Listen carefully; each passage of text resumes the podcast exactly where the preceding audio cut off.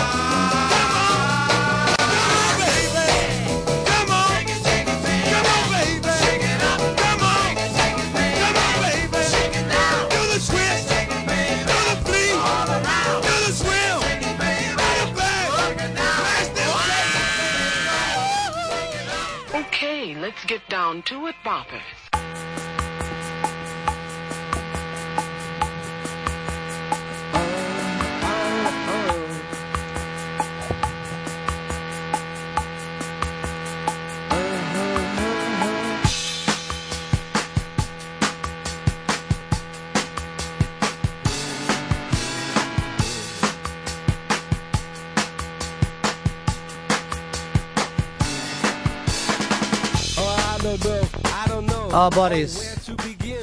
It's the Ron and Fez show. 866 Ron Zero Fez. 866 Ron Zero Fez. Today, of course, was big announcement day. And as you know, I made the announcement at 8.15 on the Opie and Anthony show. So, uh, of course, thanks for all the kind words for everybody who heard the announcement um, and all the great things you had to see and say. It was actually a see and say.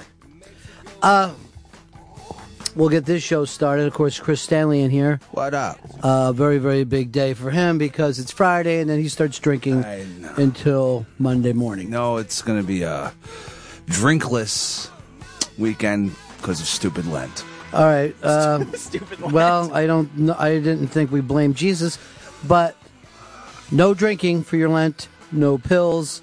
No marijuana cigarettes. No, I'm just I'm just a drinking. No spliffs. Doobies? Do you do you brothers still call it doobies? Every now and then, Were you shocked with the announcement tonight? kind of blown away. Yeah, I was still. Kind of like my mind was just wiped out. Wow. That's uh, Like I'm just a husk of a fucking human being. well. At least you're okay now, though. Somewhat. Uh, a lot to get to uh, today. Uh, a lot up on the iBang, and we go over this, of course, again on O and A. And I know this was your uh, baby, but I did play the "I Want My Two Dollars," which everybody's ranting and raving about. Uh, it is one of the funniest things I've ever seen on the internet. You can't get enough of this shit. But unfortunately, I did it without you. It's okay as long as it's out there. That's all that matters. Um, I also just I want to read off a Ronnie B quote today from the O and A show, where Jim Jeffries said that he was doing a show for dwarves for the uh, gathering of this dwarf troupe, and I said to him, "Do you have to do a shorter set?" And I still, I mean, it's the speed of that quote. Great. Um, Eric in Texas, you're on Ron Fez. Hey guys, how's it going? Yeah. Hey, what what was the announcement? I, I wasn't listening to the Opie and Anthony show because What? they suck balls, but you guys are awesome. No, you're the one who sucks balls, They're in sir. your mouth right now. You oh, sir. yes, I oh, didn't Oh, even think of that. That's why you're doing it. So Nice you taste. suck. He chews on them too. I'm glad you missed the announcement, and I'm glad that only loyal fans of O and A heard that, not somebody from Texas named Eric. Steers or queers? What do you mean by that? He's a queer. Uh, Todd, you're- you're on the Ron and Fez show. Hey, Ronnie, I, I never missed the O&A show, but at 8.15 I was in the bathroom. Could you remake that announcement for me, No, please? I'm not. I would never do that, Dopey. I would never repeat an announcement that was already made at 8:15 on the O and A show today. Missed out. What are we, headline news? Just going in a continuous cycle of the same stuff? Is No, that what they do? pretty much? See, I just thought I was having a stroke.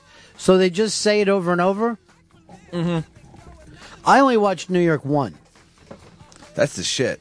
It is. Weather on the ones, baby. And you know where it is. Uh, you know where to find it. Did you see that new movie uh, that's out? Well, the trailer is out for it. It's like uh, four four. f- The, yeah, the uh, 444, Last Day on Earth. All right, who's the director of that? Abel Ferrara. He uses the New York One guy. In It's it. awesome. What is that guy's name? The anchor of New York, New York One. Is that what Sam Champion's on? Or is that No. different? No, Sam Champion. Come on, dude. This isn't know. fucking Rhode Island I don't know. where you just yell out national fucking figures. I thought he was on there. Who's the stud from New York One? The number one guy on New York One? Pat Kiernan, of course.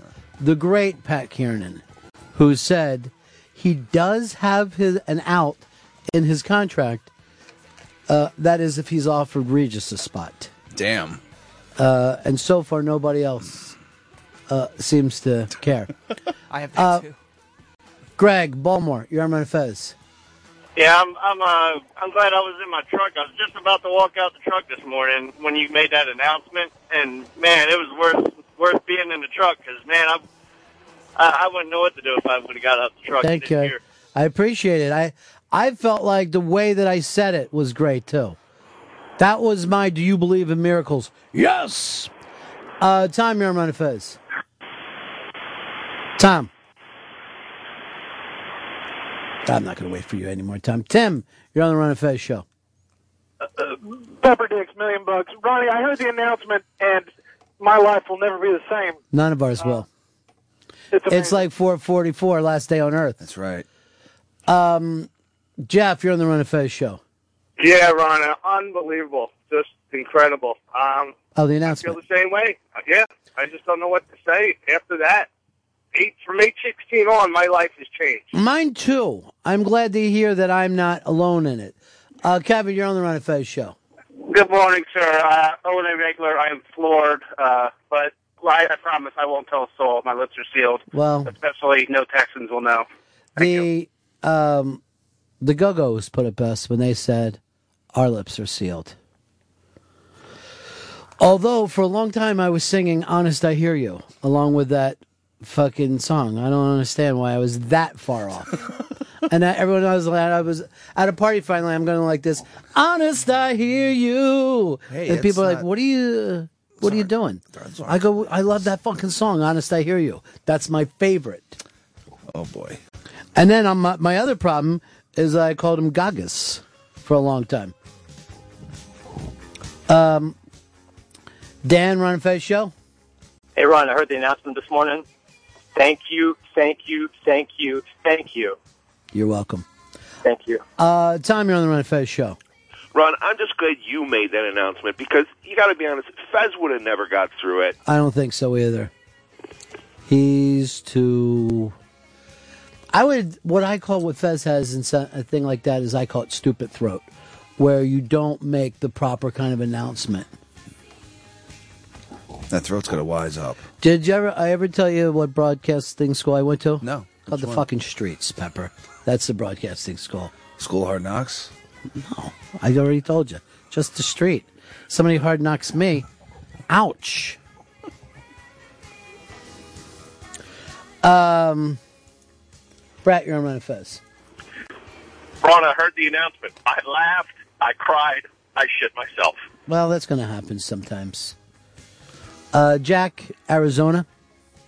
Hey, I was just going along with my daily life at work, and I remember when you made that announcement. I'll never forget this day. Well, it's just one of those uh, unforgettable broadcasting Where were, jobs. Where were you when that thing went down? Yeah. Everybody will remember where they were. And it'll be one of those things. I just, right away, I'm thinking the whole time I'm saying it, while I'm making the announcement, I'm thinking to myself, I'm speaking to future generations right now. I mean, people who aren't even born now will probably be listening to that decades. Well, you have to even assume not even just humans, because since we're satellite radio and it just goes, you know, off satellites. You know what? I'm glad that you brought up the because we're not humans or not only humans, because until I saw the video, "Sad Dog, Sad Song," I did not know that dogs could be moved by music. Now, Hicks, you don't have a dog, right? Oh no, never had a dog. If you were to, to say that a dog could feel bad from a sound, Uh, uh, no, I mean it's, it's, it's a dog. It, it should always always be happy. yeah. Oh, Look at that sad dog. the dog looks. There we go. Turn up the sound.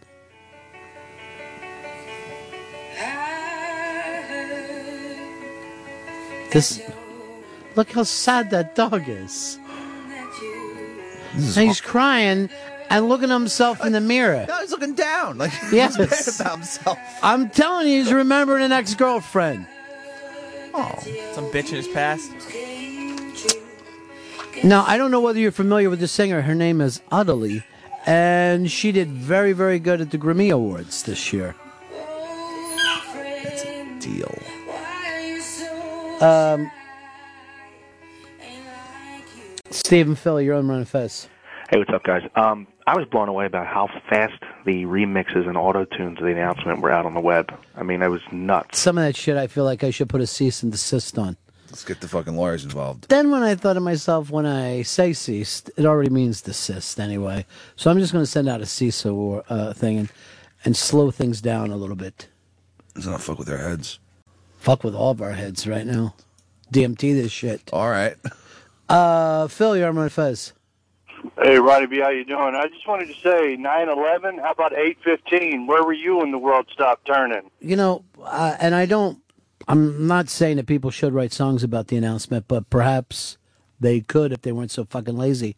But the thing is, I'm not trying to beat 9 11. Okay. Just tie it. I never want to pass it. Uh, it is the Ron and Fez show. Uh, I know you sent this in, Hicks, too, to the iBang. Uh, Bird versus Lion. Guess who wins? I like. Without even saying, I'm going to say the Lion. Let me guess Lion, too. Check this shit out.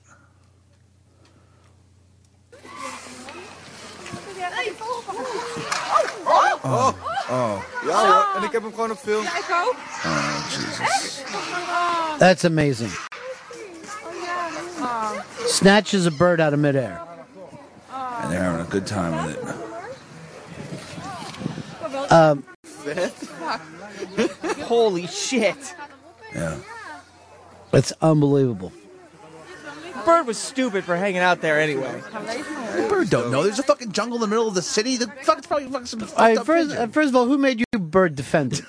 Why are you, Your Honor, snapping at him for calling a bird stupid? A dead bird that isn't even going to hear this. Because the bird doesn't know, doesn't know what it's doing. It's just hanging out on a power plant. Bird's for this. biggest fucking thing is to know where the cats are.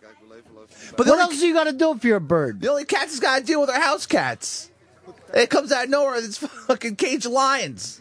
What do you mean the only birds it's got to deal with is house And cats? the only cats, the only, only cats that a bird usually has to deal with are house cats. I mean, you know, in the in the big city, How did it not see those fucking lions there? I could see them the whole time. How do you time. even know where this fucking thing was done? It might be in Africa. Oh, there might be fucking lions in that zoo and on the outside of the fences. Uh, since there wasn't a step, I figured it was. I didn't even think of that. If you're like in a fucking, if you're in Africa, right, and you go to the zoo, it would be like us, like taking a trip through a backyard and paying for it. it would be the exact same shit that you see all the time. Like, oh, there's a swing set. Oh, look, they have a trampoline. Oh, a zebra. That's like a dog. It's a there, whole Pepper. different thing. The zebras in Africa, not in our backyards. There should be though. You didn't Why- know where I was going with it, Why- did you? why- why you are didn't fucking know where I was going. Why don't we import zebras into America? They're not important enough. I always say it's good to feel important, but it's better to be imported. Or something like that. Um, Mike, you're on the Ron Fez show. Ronnie Billy. Yeah. Hey, listen, man. I, I, you kind of screwed me, brother. I listen every day, and the announcement was supposed to be at 11. Unfortunately, I didn't catch Opie and Anthony this morning, so I don't know what the deal is. Yeah, the deal is you got to listen to O&A every day. I do, but at, at 8.15, I was working. I took an early lunch to catch the 11 o'clock announcement. Ah. now I feel kind of bad for you, bro. well, I appreciate that, but I, you know, I do. I am a loyal listener, brother. I don't know. It doesn't sound like it. Come on, man. Come on, man. Good your job. What I like to, yeah. And a lunch at eight fifteen. See, you never know when to keep up with me. Sometimes I'm on O and A with Jim Jeffries and Kevin Pollak. Other times I'm on the Ron and Fez show telling Chris Stanley that we don't have zebras in our backyards. We could. Why do you always zig when I think you're gonna zag? When you think zig, that's when I zig. Oh, wait, so So zigzag means to go one way or the other, right? I think so. Yeah, like you know. so then a straight line is just a zig. wow. You just blew And the my mind a little Ziegfeld girl, yeah, you should. And the Ziegfeld girls are just straight line girls. Why would you just go get zigzag rolling papers and put them up on your fucking screen? that's Which- what that's what I think about when the zig and zag comes up. So cool. That is so cool. Like rolling papers. That's right now. oh, speaking of which, fucking that nutty show that Davey World's Mack dumbest was on. on True TV. His first acting gig. I sent him a text, and he wrote back to me. Uh, and I'm, we're talking about Eastside Dave, who was on World's Dumbest Commercials, where they seem to make up products and then make fun of them. I think the product's are real, but Was the commercial real? the commercial wasn't real, but the product was real. If they get a real infomercial for the product, they'll play the infomercial. But if there isn't an infomercial for the product, they'll make one up, as they did last night. Do you think this is going to pick up a lot of new work for Dave? I think so. I think I'm he- glad he's finally gotten on the on the television. I feel like- boob tube, as I like to call it. he can become a world's dumbest player, where they keep using them in all the world's dumbest commercials. Oh, I didn't know that they were called that. I think I just made that up. But then you're doing fucking great at it. I kind of want that ass pad. Uh, you also had this fucking weird trailer up on the iBang called uh, "Is it the meaning of uh, Meaning of robots. the meaning of robots?"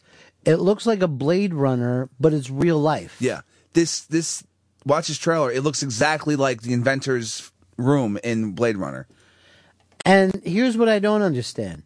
He's this weird kind of dude, and I get it that he's making robots. Yeah. But why does he have such old, dusty robots? How long has he been doing this? He's been uh, years. It's been decades that this guy's been. And the point is, this is all robots that will have sex with each other. That's Yeah. his thing. his whole goal is to make a a um, stop motion robot sex movie, and he has thousands of robots of all shapes and sizes with balls and dicks, and you know, anatomically correct. Hmm. And he's going to have them fuck each other. There's one. There's just a giant robot cock, and then there's breasts. And It just- looks like it's the best documentary I ever. want to see. Why does Why does Rick Rubin want these robots to fuck each other? See, I was going to say Ian Anderson. Look, he has a horse, horse cock robot. Why is Aqualung so fucking interested in robot sex? It's real fucking nuts. Did you feel bad for that dog that was listening to Adele? I feel I feel mad the owner for making the dog feel bad. I felt worse for that bird. Forget the bird. We're trying to focus on something else, and that's the dog. I did not know until today that dog had feelings. I didn't know that a dog could feel sentimental pain. That dog was hurting. Poor bastard. Hmm, I can't believe I turned down talking with Walken. I'm gonna fucking regret that for the rest of my life. Um, John in Montana, you're on Ron Fez. Ronnie, I could not believe Jim Jeffries' reaction. I mean, this is the reason people moved to America. Right. I think he yelled out "Blimey" or something like that. I can't tell. Is it crikey? Maybe. What is it? Crikey. Crikey. Crikey, mate. I didn't even know this, but Opie actually does a really fucking strong Australian accent. No clue. Uh, Luke, you're on the Ron of Fez show. Hey, how you doing? Yeah, Yeah. yeah. Uh, I just wanted to say that yesterday that band that you guys played, the um, the Royal Southerners or whatever, they were ace. They were terrible. Don't ever play that again. Uh, let me just say, I want to try to see if I have a drop that says "fuck you, Luke" or "you're a dick, Luke" or "who gives a fuck what you think, Luke." Drown in hell, you cock. Fuck. Jim Jeffries explained this today, and I'm going to check on this. He said that in England, a man's penis hole is called a japai. Wait, what? And What? according Huh? to Mr. Jeffries, they will actually saying on TV. That doesn't sound right. They're a racist little island. They listen. It ain't back in the day. The sun does set on the British Empire, so they shouldn't be dropping this Jap That side is thing, true. You know, I mean, they should pretty- make that announcement. Yeah, they're relegated that one island, pretty much. Hoo, hoo, hoo, hoo, hoo, hoo. James, you're on Fez. Ronnie B, how are you, sir? I'm Peaches. Excellent. Uh, so am I? So I wasn't crazy. That was fucking Dave on uh, True TV last night. You watched that uh, channel and you didn't. n- What? I saw it and I told my wife that that looks exactly like Dave, but I, you Yeah. know, I didn't think anyone would actually trying to get Dave on TV. No, they Dave did. I don't know how he got the gig. Who found them for it? He got to connect at True TV, a guy that um, knows Dave from the radio, and then he had Dave write jokes to for the uh, for the people who just pop up and do comments on the Right. products. Oh, beautiful! And then uh, they they said they liked the jokes, but he couldn't get on it as a pop talking head. So like, we'll put you in the we'll put you in the commercial then. Will Ah, that's nice. Get him in? Did uh, what's that? Do they think eventually they might get him in as, as you know, at least replacing the I EODs or? or Can't whatever? imagine that the show will last. But other than that, it's on his resume. Hell yeah. And his IMDb or MDib, as the kids call it. He's got a reel now. Ooh, ooh, ooh, ooh. I found a post from UK, the DearCupid.org, saying, I think the size of my Jap's eye is too big. They're just fucking awful. That's terrible. They are such racists that I'm glad the Beatles broke up. And I'm glad Diana was killed. Yeah, That's a bit much. I mean, like, and if I would have done the uh, headlines, I would just put finally another dead racist. No, or now who's got the Jap's eye? you fuckers. Candle in the wind. What do you mean by that? Elton John. Just every time I think of Diana. Huh? Every time I think of Diana. Why? Why Candle in the Wind? Well, 'cause Song about Marilyn Monroe. I just think of Jap's eye now when, when I think of Diana. I That's think it. I'm turning Japanese. Oh, by the Vapors. It's the only band that I said with a southern accent, even though they don't deserve it. The Vipers. Well, they get the vapors. Ooh. What's going on with uh, the Paris Hilton? Oh boy.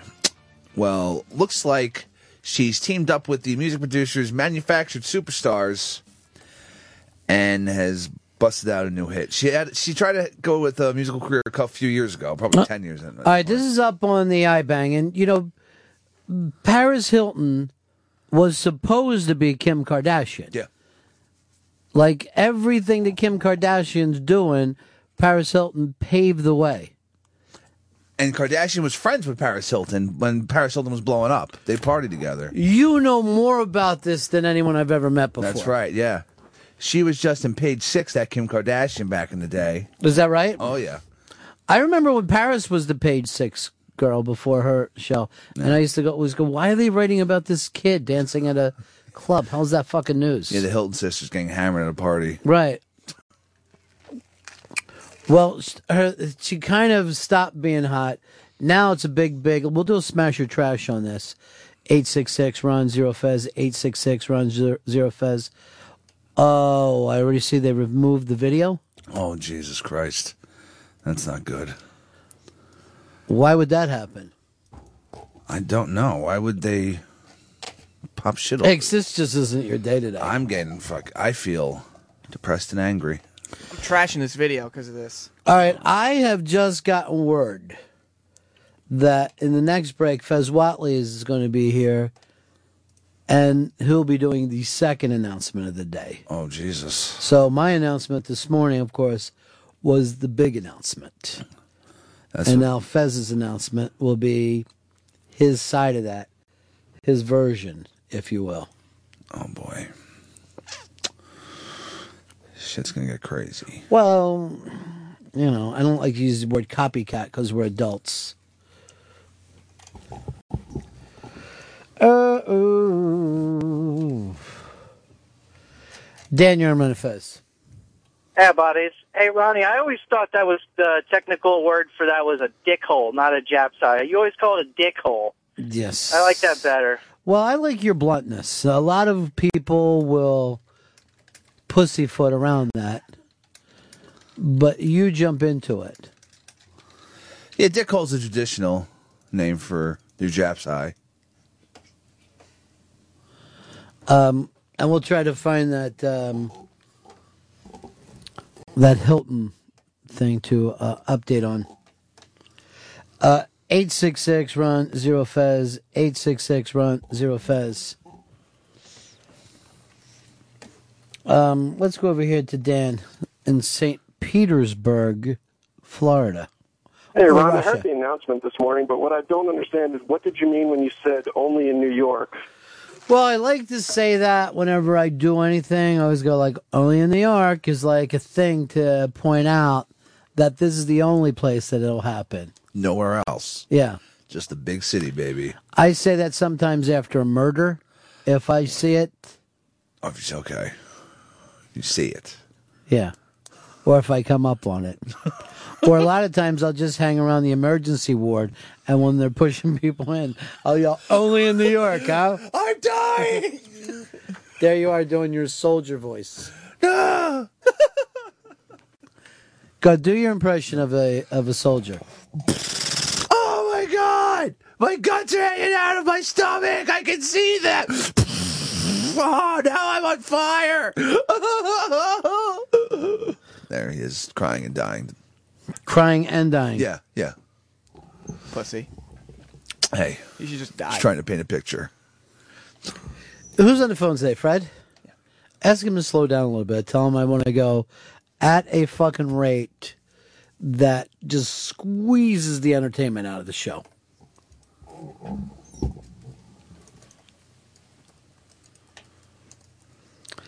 That poor Adele. She's been through a lot, hasn't she? Oh yeah, those breakups have made her a lot of money. Uh, Mike, you're on the Ron of Fez show. Hey, I got a moral conundrum, Ronnie. I've got this Oh time. no, it's a moral conundrum. Conundrum. I got this time machine at the Radio Shack. Should I go back this morning to 8:15, or should I go forward this afternoon to the O and A replay? Um, that's an interesting idea. I think if you want to go forward, just stay where you are.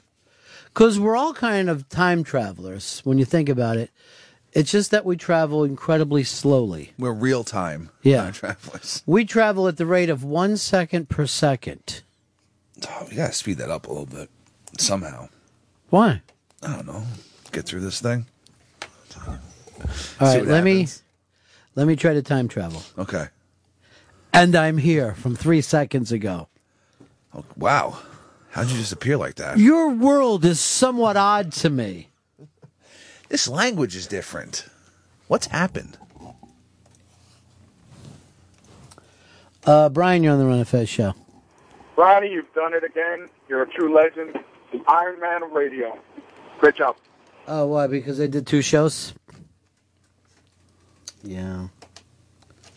Only would only in radio would anyone be impressed with someone working eight hours. Fucking killing it. I mentioned this to Opie today when he was bitching about radio. I go in any other job, what we're doing right now would be considered a break. We, and we should be able to. Just like, hey, you guys fucking stop acting like you're in a fucking army man on fire and get back to work now. Where you'll actually go home and go like this. I was so good doing that army man on fire bit. I don't know. Did you see this Paris Hilton fucking music video? I should get a raise. yeah, I was checking out shit on the internet. Most people, if they're like looking at stuff on the internet, will just hear Jetson. Yeah. But uh, oh wait, we- that was your startled voice. That was like, ah. Yeah. Oh my God, the boss is here. Kevin Pollak is looking over his shoulder right. right, now. Oh boy, the young impressionists are coming up so I fast. wonder what a startled army man would sound like. ah, ah, ah, fuck! I can't fucking believe it.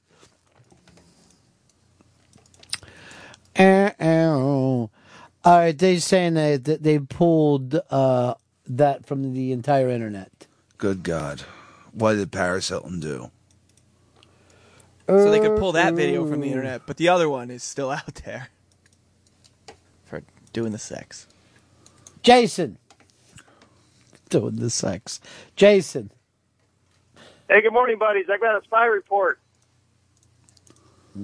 Spy report. Spy report. Spy report. I was watching Spy Tuesday report. night, Spy report. go ahead.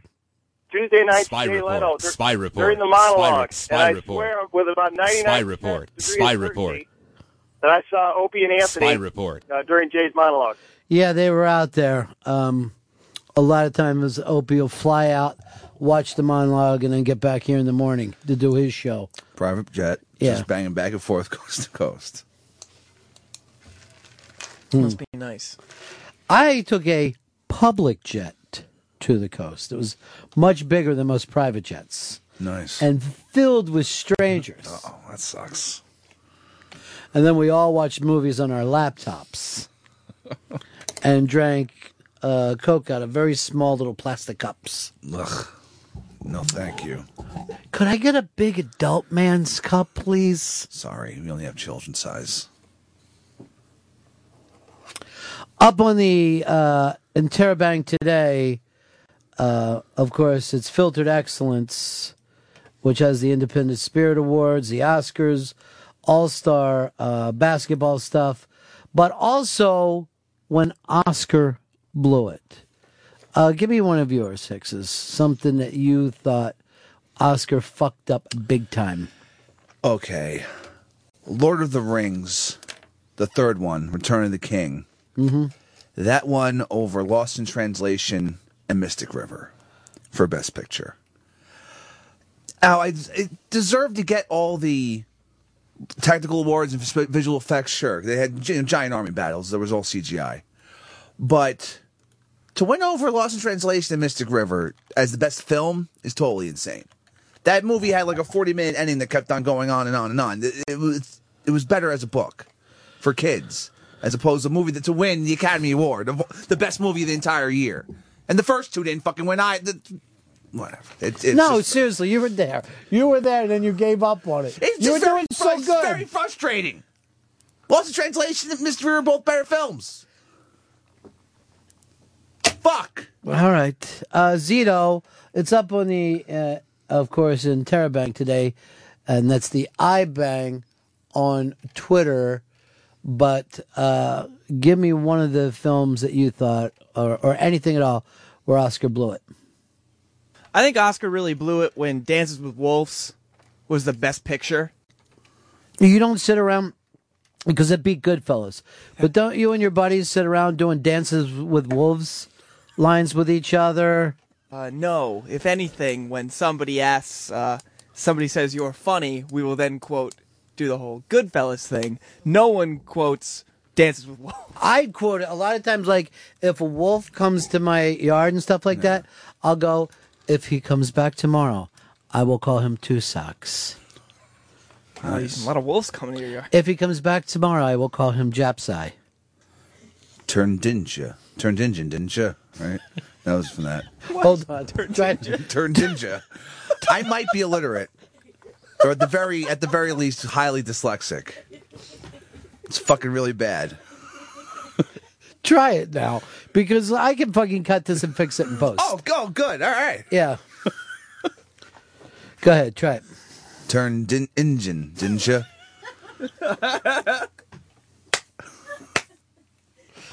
Oh, You're a funny guy, Pepper. funny how? Funny how? Like an Indian? Like a wolf with two socks? How am I funny? You fucking said I was funny. You see, you should have seen your face, Henry. I told you this. Uh, you're a Goodfellas fan, Zeets. Oh yeah. All right, you know the place up on 57, the little Italian restaurant that has like the big nose uh, out front? Mm-hmm. I'm in there, and the guy, my waiter, I'm looking at him like, this fucking guy looks so familiar to me. I can't uh, s- uh, stand it anymore. Who is this guy? Then I figure out he's Kid Joe Pesci. He's fucking Kid Joe Pesci from the fucking movie, and he's still the same size. Oh, awesome. Uh, but Kid Joe Pesci was like your waiter now. Yeah. That's a bummer for Kid Joe Pesci. And actually, he goes like this when he sees you. Hi, Andre. How you doing? That was always his thing. Seriously. Hi, Andre. Can you give him a bigger tip if he did that? He was also in The Sopranos, where he played young Joe Pesci. I don't like to hear these stories because I always imagine like once you're on TV, once you're just taken care of, and it sucks to imagine that you have to go back to a normal job. Uh, Jeff, you're on the Ron and Fez show. Hey, buddies. Uh, even though Platoon won Best uh, Picture and Best Director, they should have gave Best uh, Supporting Actor to Tom Berenger. He hasn't done crap since, but he was phenomenal in Platoon. Well, I will agree with that, but the thing is, so was Willem Dafoe in the same movie, and they were both up. And I, I bet that they fucking split the vote in half. Definitely. They were amazing in that fucking movie. Yeah, I love Berenger in that movie. He's a total psycho. What are you doing? Saving your money up to be Jewish? It was like the world's worst fucking joke. Um, let's go over here to uh, John. John, you're on Manifest. Hey, uh, do you guys remember in um, Dances with Wolves when they said to Tonkin? That was the best. It was Tatanka, not Tatankin. That's a fucking Chevrolet place down in fucking Philly. You talking about the Intercontinental Champion? He was good. Tell ya. Until what did they take from Tatanka? Didn't he have something that they stole from him? A bag it was of like dust. A, was it a feather? Yeah. Then he couldn't get it back. Bag of dust. What fucking wrestler would go around with his own bag of dust? I don't know. Like Yokozuna, Mr. Fuji. Where's my bag of dust at? Like if he's doing the fu- the dance and he's throwing shit in the fire. That's what like a shaman. That's what Asians do. you fucking racist. Be ready to play the sad dog again. Okay. Um, let's go over here to Greg. Greg, you're on the Ron and Fez show. Hey, Ron, how you doing, bud? Good. I feel bad Um, for a sad dog, but other than that, I'm good. Oh, that's all right. You know, he'll be a better. Uh, yeah, what about fucking Pulp Fiction and Shawshank Redemption losing to Forrest Gump? No, Uh, 94, I think. You know, Forrest Gump is one of those movies that as time has gone by, I've just grown to hate. And uh, of course, Pulp Fiction should have won that year. But Shawshank was also there. Quiz Show was even there, which is another terrific fucking movie that's been playing on uh, HBO uh, all month. Um, but you look at that and you're saying to yourself, how could this fucking happen? What is wrong with those people? The other film that year was Four Weddings and a Funeral. And that was Fred's. Fred said as a child he laid down and cried God, Fred. because Shawshank didn't win. Didn't know he was such an Anglophile. Um, Shawshank took place in Ohio. Okay. Did I you thought. think- I thought. Wait, no. Oh, I thought. See, it was New England. I thought it was in New England. No. I feel like my brain is fucking j- just. I'm a New slurry. Anglophile. I'm a New. Ang- I love everything out of Boston. In Indian? Fuck. You know, it's a, oh, it's a lesson. This this fucking guy laughs at himself. Rather than realizes how dumb he is, he he says, "I'm going to shake it off." Brilliant, actually. Yeah, I'm brilliant. I'm a brilliant man. And a New Anglophile, if you will. Um, it is crazy to go over some of these though, and just see how bad uh, they uh, fuck up, and they do. Uh, here you go. The year uh, Cuba Gooding Jr. Uh, won for Jerry Maguire, and he immediately took that Oscar and started wiping his ass with it by doing some of the worst films ever. Um, listen to who he beat out. Uh, Edward Norton for Primal Fear. Jesus. Uh, James Woods for Ghosts of Mississippi. And William H. Macy in Fargo.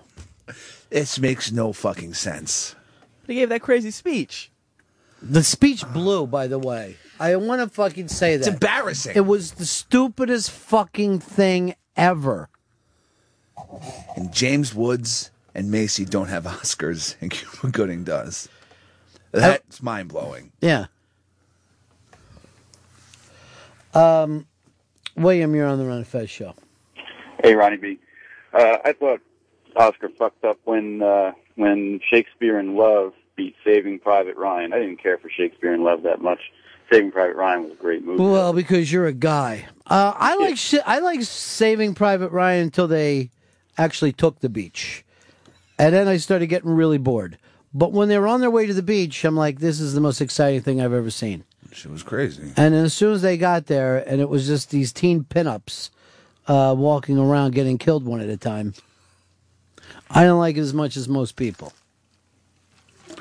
Now I did see Shaving Ryan's Privates, but that's porn.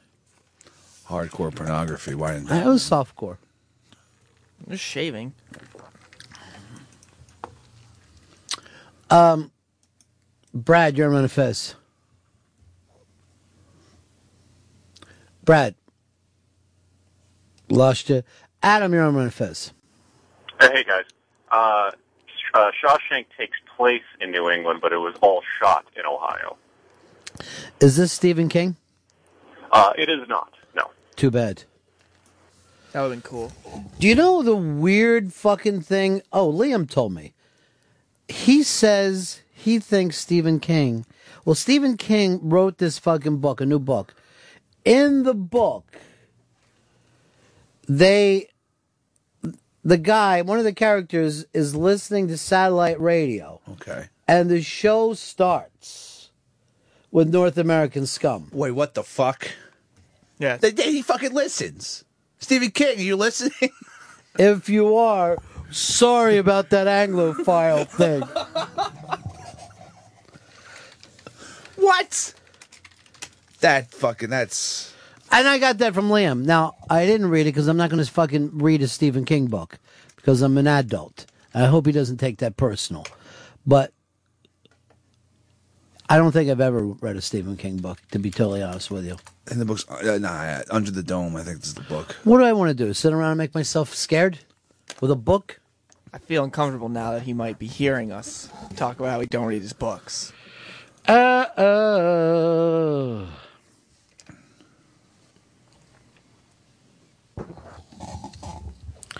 Um, Jr. in Texas. Hey, Mr. B, uh, you gonna go see Act of Valor, and did you actually star in it since there were active Navy SEALs in it? Well, I'm not allowed to talk. I mean, honestly, I'm kind of an inactive and not a Navy SEAL. I'm just an, an inactive um, human. Uh, is that this weekend? Yes. I have to admit, for this kind of movie, I normally wouldn't be interested in, but because they're Navy SEALs, I am. Check the Rotten Tomatoes for me.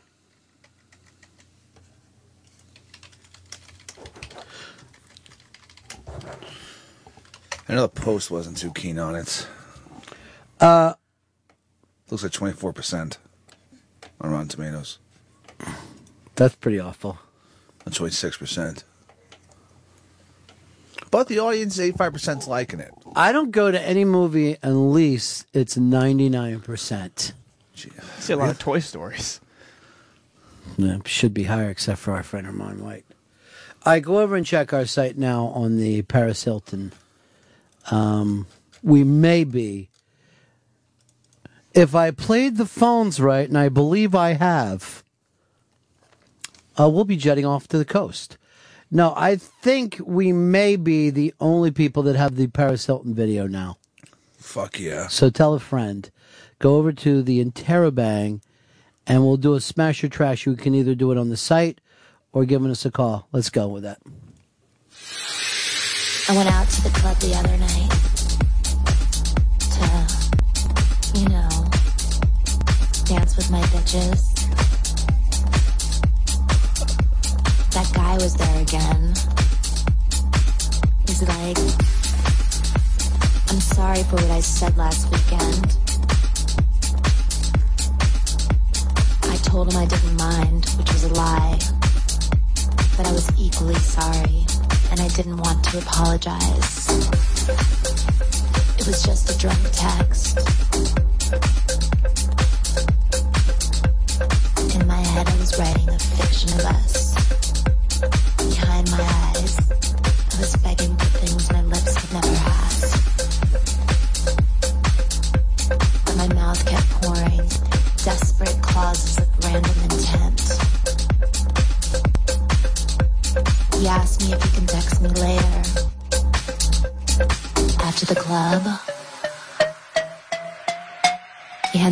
Shot of vodka. And I say,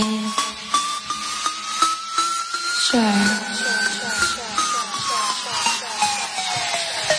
I'm on the dance floor. Oh, I thought it was going to suddenly pick up. I'm too lazy to type. stop it for a second. She seems like William S. Burroughs' retarded daughter. Like, remember when they used to try this with Burroughs? Yeah, throw it over the fucking. She's like, oh. Like the fucking Clash would be like, all right, let's make this shit happen. This is gonna be awesome. yeah, it never is though. Just fucking weird. I thought it. I really expected it to blow up at that one point. point, and it went back. As soon as she still said "bitches," like it was 2002. Yeah. All right, let's go back. At the club. the photo, I took up a dancer's skirt and tell him to come and get it, not realizing what I had just said. Later on, she comes up to me, holds up her phone, screaming at me, and I say, I'm sorry. It was just a drunk text. I should have known they knew each other. No one is safe in the Twitter sphere anymore.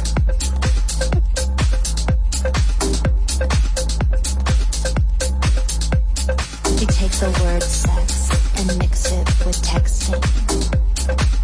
It's called sexting. Oh. When you add drunk sexting, the words just don't make any sense.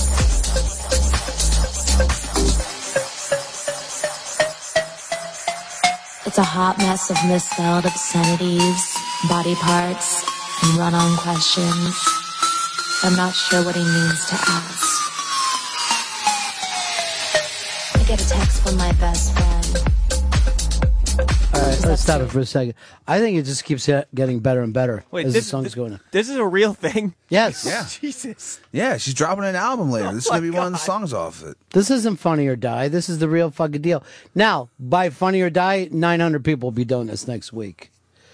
Uh, hey, Mom, what do you got, buddy? Um, I suddenly have a craving for cock in my ass, but Oh, trash. Stop it. Stop it. Come on.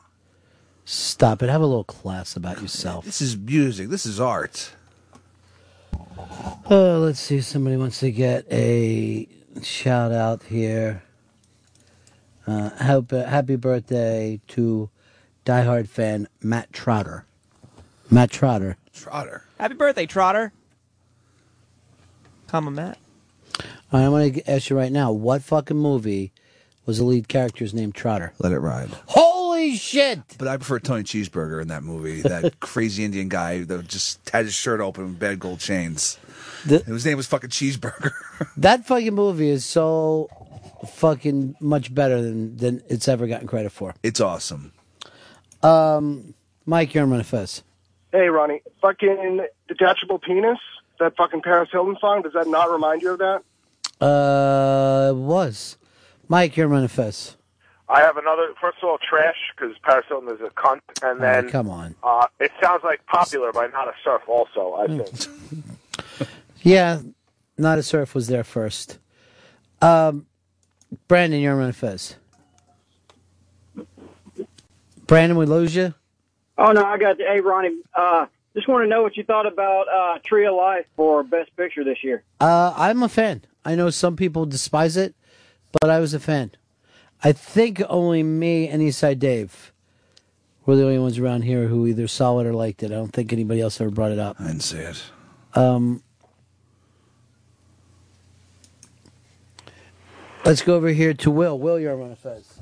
Hey, buddies. Um, first of all, Ronnie B, uh, the best line of the day on the O&A show was when they were talking about the uh, using the N word, um, and they said only a black person could do it, and you said uh, it should be written that only one of them say it or something like that.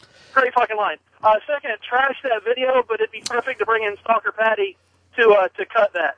I, I, you know what? That would actually be great. She would be perfect at it. And by the way, the reason why you thought uh, thought that was a great line is because of the silence that followed it. You were able to really listen for that line. You didn't hear the laughter, fucking covering it up. Um, let's go over here to Dan in Jersey. You're on Fez. Hey, Ronnie B. Yeah. What's going on? What can we do for you? Ah, nothing. I got a, uh, I got an Oscar fuck up for you. Uh, what's his name? Mickey Rourke in The Wrestler losing to Sean Penn in Milk. Mickey Rourke killed it. It's like Sean Penn. Yeah, you're gay. I get it. But Mickey Rourke killed it. Um, and you think uh, that Sean Penn didn't look like a good wrestler in that movie? He was a lot bigger than Sean Penn in that. He was juiced. I can actually do an impression from that movie. You ready? Yeah. I'm Harvey Milk and I'm here. That's all I have. Just have that. It's good though. He yelled it out like 90 times in the movie. Really? I'm just like, I know. Obsessed with telling people who he is, huh? Um, My impression. This is one of the the things from that movie that for me I'll always remember is like so you you're seeing Harvey Milk and of course it's a famous famous story in this country. And they come to the scene where he's murdered and in the theater a woman goes like this. Like see it coming. It's just like if you want to see Kennedy. Oh my god. Who wrote this? looks like somebody doesn't read much I don't know why they had to kill him off at the end Well, that's what. the Harvey Milk Yeah, it's It would have been so much better if he would have ran off with the kid from 127 miles. It's his history. Hours, I mean.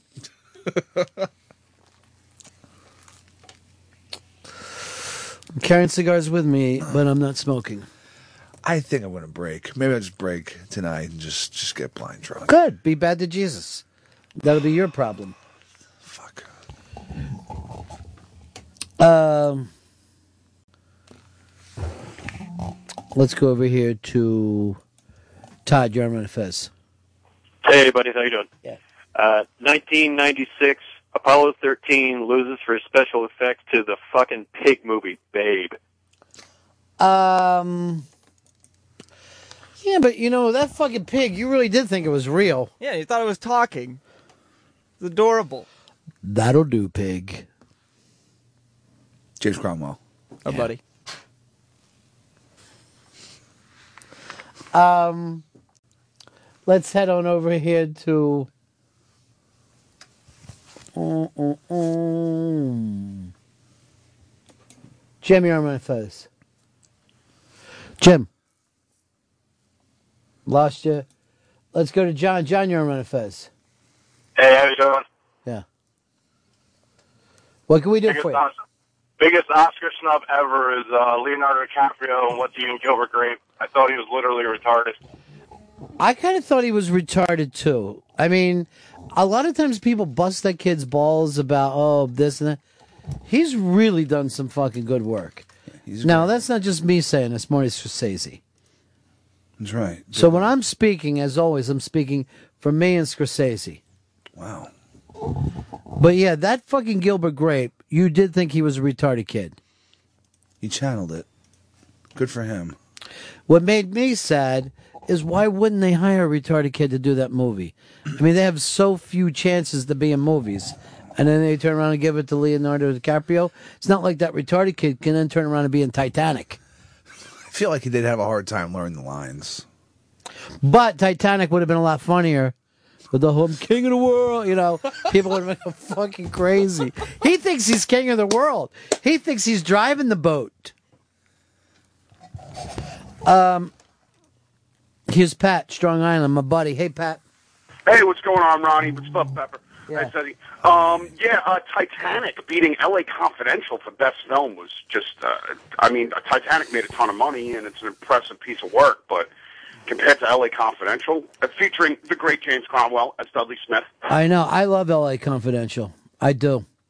great book too. And uh, in the, the book's a little different. Dudley Smith actually survives the shootout at the end of the novel, and um, and goes on, and he's uh, and and um, the uh, Ed, uh, the uh, the main character, uh, Guy Pearce's character, is uh, kind of a background character in the in the novel White Jazz, which is an excellent sequel to L.A. Confidential. Amazing book.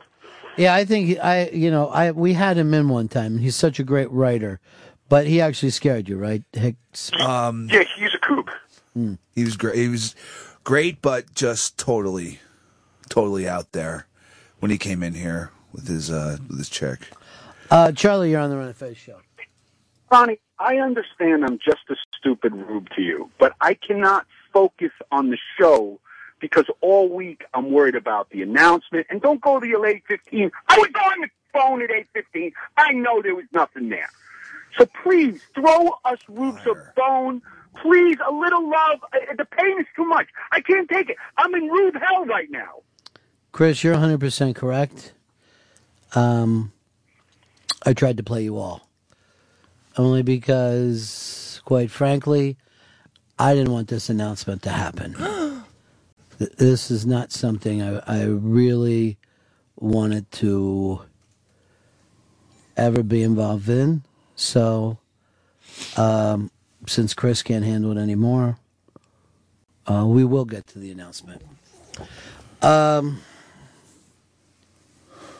I'll tell you what we are going to do. I'm going to break here. I'm going to get Fez to come in with me. Um, and uh, we'll do the announcement coming up next on the Ron and Fez show. No more fucking around, no goofing around. I did try to make a little bit of light of it, try to have a little bit of fun of it, but you are correct. We'll break here.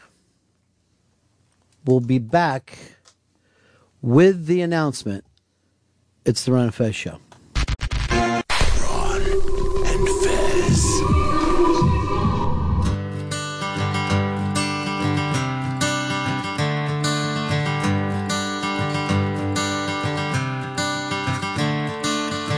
Another turning point, a fork stuck in the road. Time grabs you by the wrist, directs you where to go. So make the best of this test and don't ask why. It's not a question, but a lesson learned in time. It's something unpredictable, but in the end is right. I hope you had the time of your life.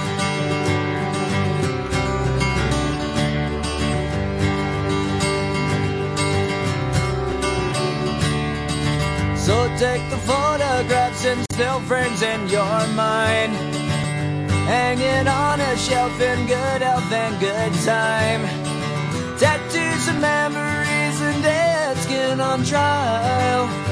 For what it's worth, it was worth all the while. It's something unpredictable, but in the end is right. I hope you had the time of your life.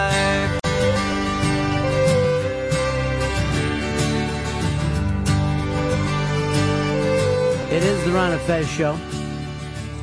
And Fez Whitley wanted to uh, talk with us all today. Today, of course, uh, um, he's mentioned for quite some time that he wanted to do an announcement. And this is one year ago since your dad passed away, Fez. Yeah, one year ago today. February 24th is when we lost him. So you decided to, that today is a day that you wanted to uh, talk to the audience about stuff that's been going on with you. Yeah, it's, uh, I mean, of course, that day uh, last year was one of the biggest changes of my life. And so, um, big change to announce today uh, on the Ron and Fez show. So today seemed like the appropriate day to make this announcement and just let everyone know, and I appreciate everyone who's been so interested during the announcement, but just to let everyone know that um, I've come to terms with th- things, and I just want to tell everyone that yes, I'm gay.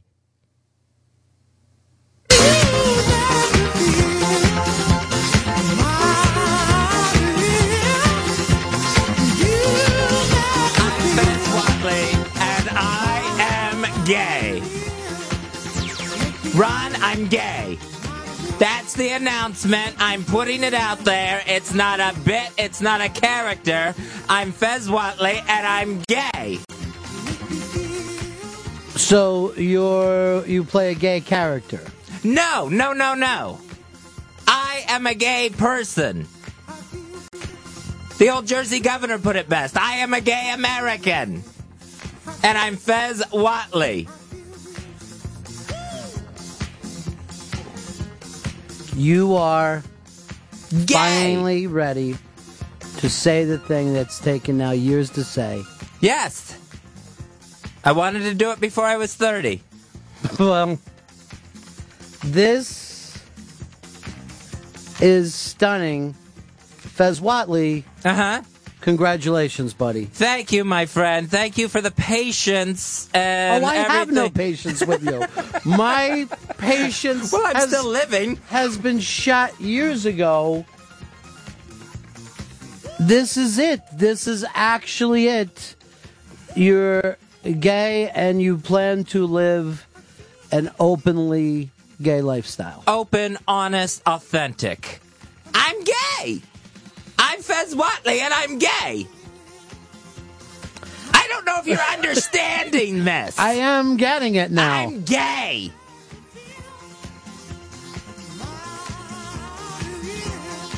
And it's completely on the up and up. well, that's one way to do it, I guess. Um, Hopefully. now, I will. I'm going to honestly say this: the ease that you've done this Uh-huh. is phenomenal. Um.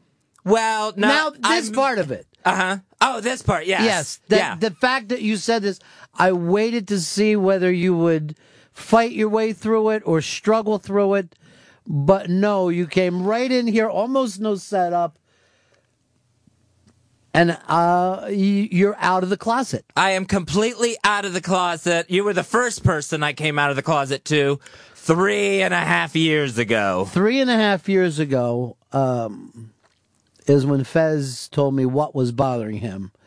Uh, and that was the fact that you're gay. And that, yeah, and that was through a complete emotional breakdown. Yeah. Walking past Central Park, just through tears. Why? Uh, and by the way, if anyone is interested too, you can go over to the interrobang.com, the iBang, uh, and I'm sure they're sending out a tweet and a link right now. But Fez has kind of uh, written up his story, so if you would like to uh, leave a comment uh, on that page, uh, you can. But uh, we'll go back through this a little bit because a lot, you know, a lot of people don't realize this, but Fez and I have known each other for over 20 years. and uh, met basically on stage Mhm, uh, yeah. at a club that I had. Uh, no, it was actually even before I had a club. I was emceeing at another comedy club, and you came in and did amateur night. But and then you came over when I started doing radio. You you told me that you had gotten some degree or whatever, and you wanted to work in radio, and you started there, and invented this character, Fez Whitley, uh, and the character was gay. Yeah, very much. Um, but it took a full 17 years uh, before you would say to me, um, I'm that you- gay. yeah, that you were gay. Now I can't quit saying it. No, you you can. Well, now you have all the time to say it. Uh-huh. But don't you think that this is, you know, and a lot of people have gone, oh, of course that we've, you know, we've always known or suspected or whatever, but you have never been able to say this for all these years. You've never been able to say that you were gay. No, I was never able to say the words, and that was after, you know, coming to the conclusion myself. You know, because for many, many, many of those years, I just denied it. I didn't think I was gay. You didn't think you were gay um, when you played the gay character. Right, yeah. That was a gay character. That was me putting on a really good gay act. Right. Uh, and you did that for a lot of years, and people thought that you were gay, and you had no problem with that. No, because in my um yeah, in my mind it was just a character. It was just a part I was playing. But you know, yeah, if people would come up to me, you know, listeners uh yeah, back then would come up to me and say, "Hey, are you really gay?" I would always throw out a line to them to let them know, "Hey, you don't be, you know, don't be an idiot. This is all You give them a little pretend." wink and a smile. Yeah, exactly. Uh, what was your line? My line, people would say, "Are you really gay?" Mm. And I would say, "Six to ten a.m. weekdays." Right. But you know, if we go back to say, uh, you know, why we, uh, why you started playing the character of Fez Whitley, it's because when you came on the radio as like the intern or whatever, everybody thought that you were gay. That's the weird thing. And Oh, I, yeah. And I'm telling you, when I met Fez, and like we talked later, you know, uh, at the stand up club of who's funny and who could come back from this amateur night, I remember saying, I think the gay kid's hilarious. And of course, then you said that you weren't gay. Right. And I had to wait like a full 17, 18, actually even longer, because that was years before we even started doing radio together, before that you actually told me. Yeah. And, you know, even back then, that night we met, uh, you know, part of my amateur night stuff was doing this Richard Simmons impression. Right. Which was just another Fez before Fez got started. Right. I mean, every impression that you did was some gay person from TV. Uh huh. But you, Yeah, Paul Lynde, everybody. Yeah. um, right. Every Wait a minute. Yeah. Every single uh, thing that, and all your heroes were growing up. But did you honestly not even for a second when you were younger, um, think, you know, that you were gay? I mean, like, I hear a lot of people when they come out and they'll say, Oh, I always knew, Uh-huh. or I knew since fifth grade. You know, I I knew years before I even started dating anyone, or even when I was dating girls. I know, but you aren't one of those guys. No, I just assumed I really hadn't, didn't have any interest. My thought was always that I was going to meet the right girl.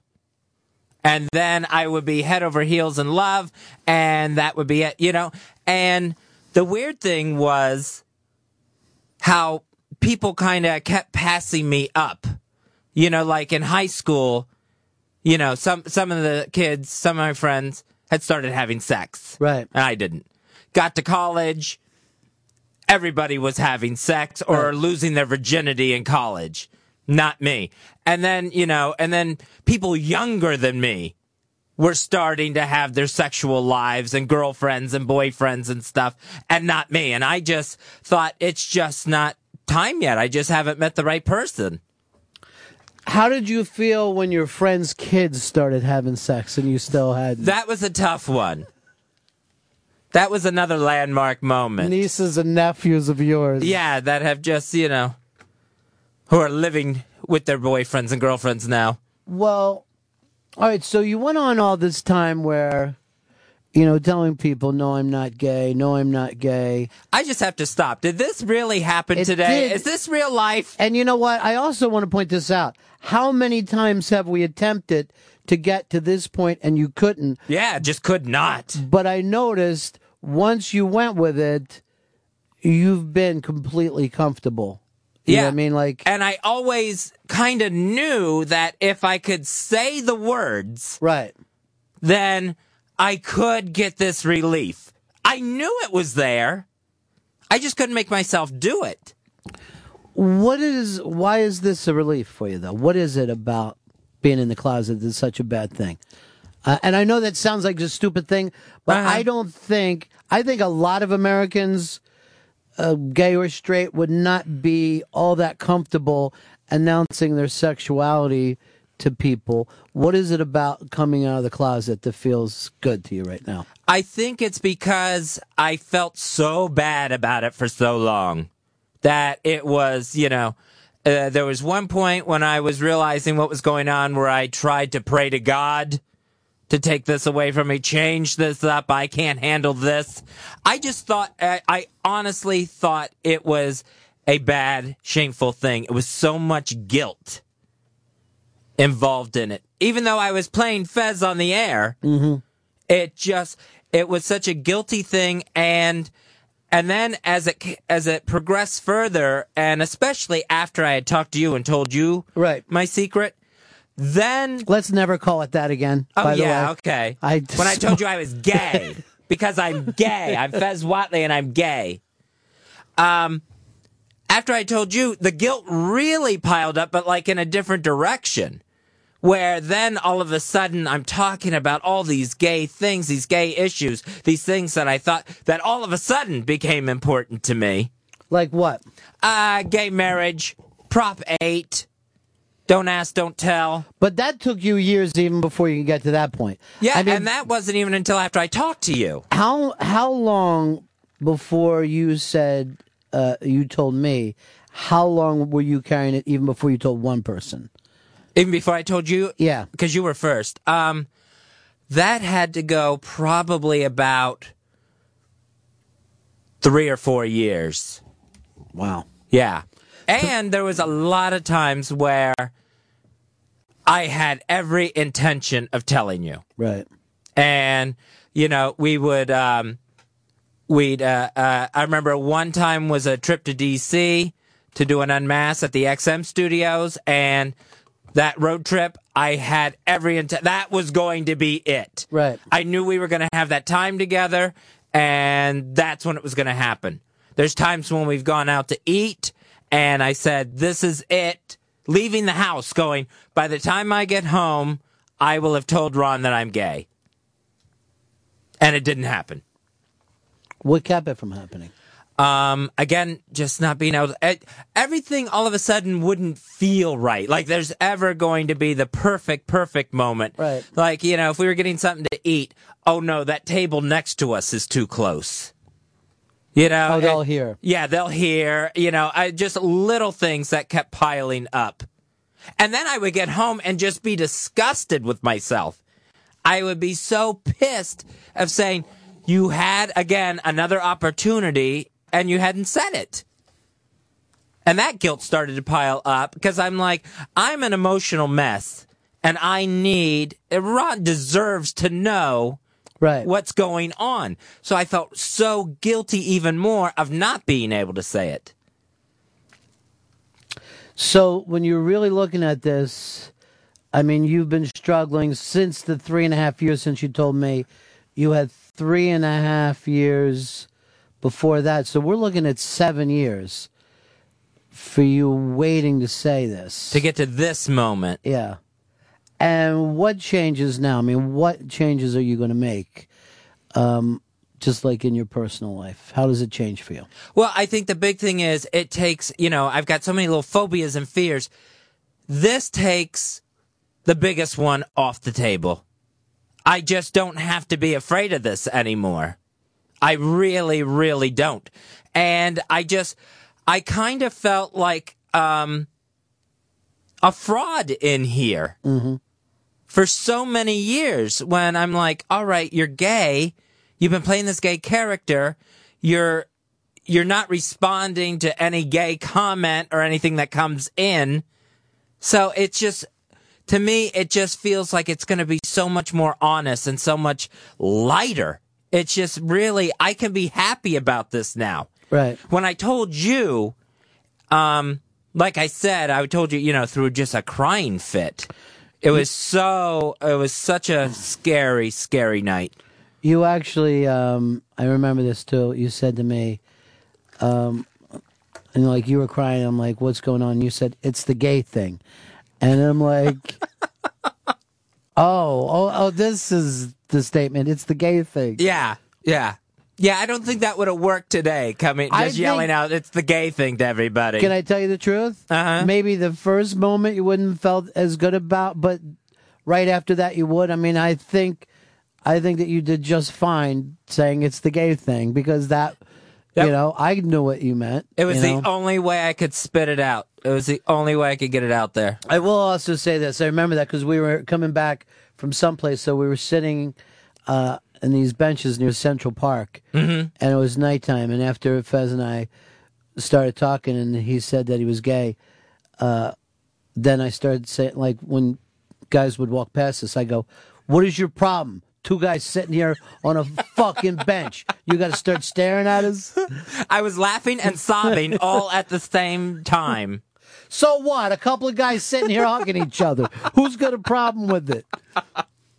But then I remember, well, you felt like so much later that night that I was surprised that you didn't want to come in and say it right away. But I figured, well, you will do this with a little bit of time. Uh-huh. And I know that you've set out to say on the air so many times before we made this announcement today. But why wouldn't you think, hey, that felt really good saying it? Why won't I, you know, keep trying to keep that going? Um, I, you know, I don't know. I just, I guess I couldn't hold on to the good feeling of it.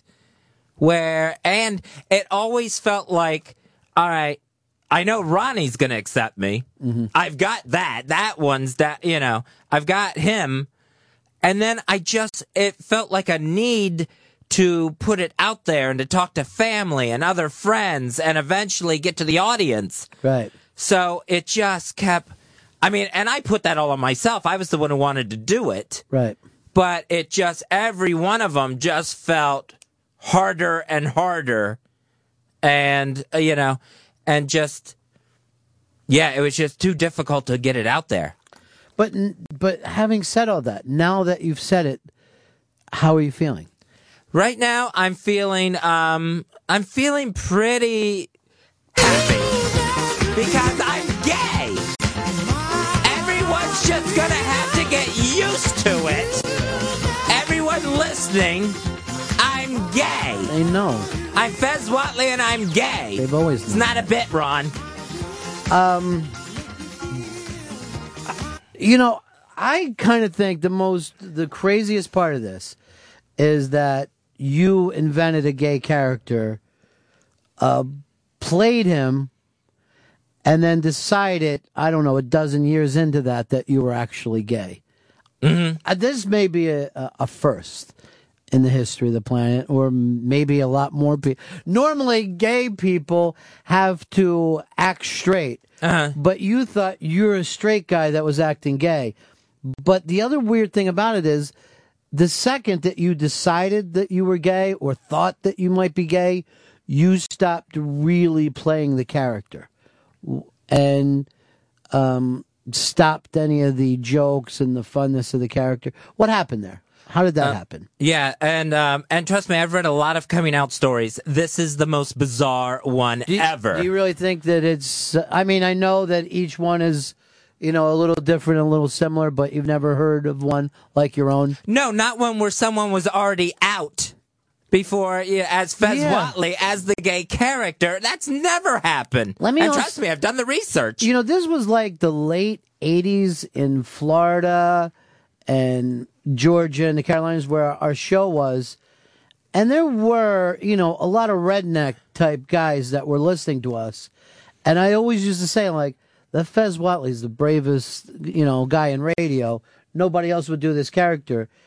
Um, and the weird thing was, all those guys accepted you. You know what I oh, mean? Oh, like, yeah. those weren't guys that probably knew gay people, certainly didn't know anybody that was out.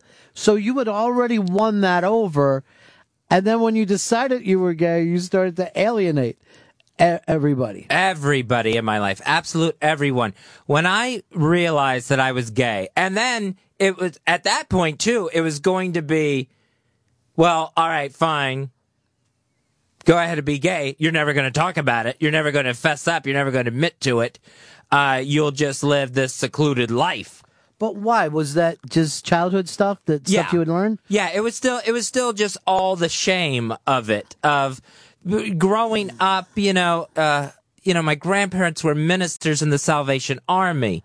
My father was even uh, more involved in the church than I was. My mother was a church is a, is a church secretary.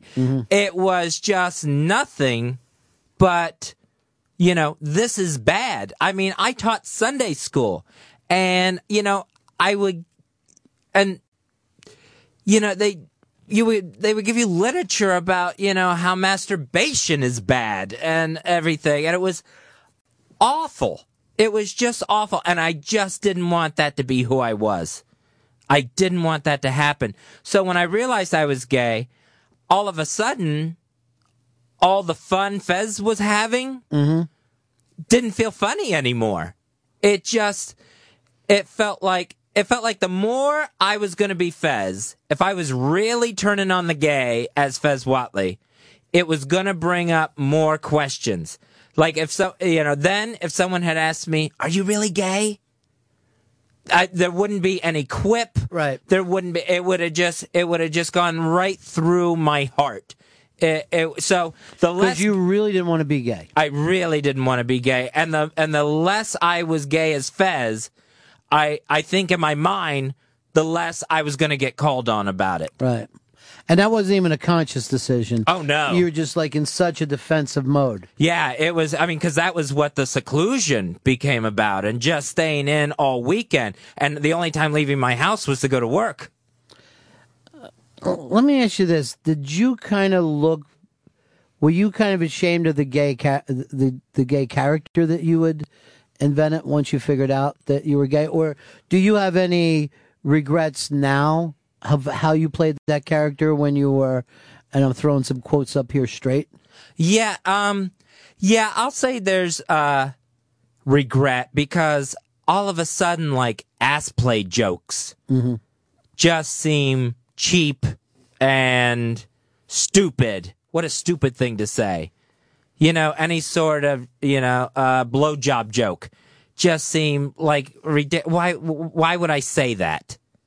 So yeah, there was there was regret and kind of like what when I now that I realize I'm gay and I'm still not going to say anything or I'm going to eventually tell Ronnie then it's like what kind of gay am I?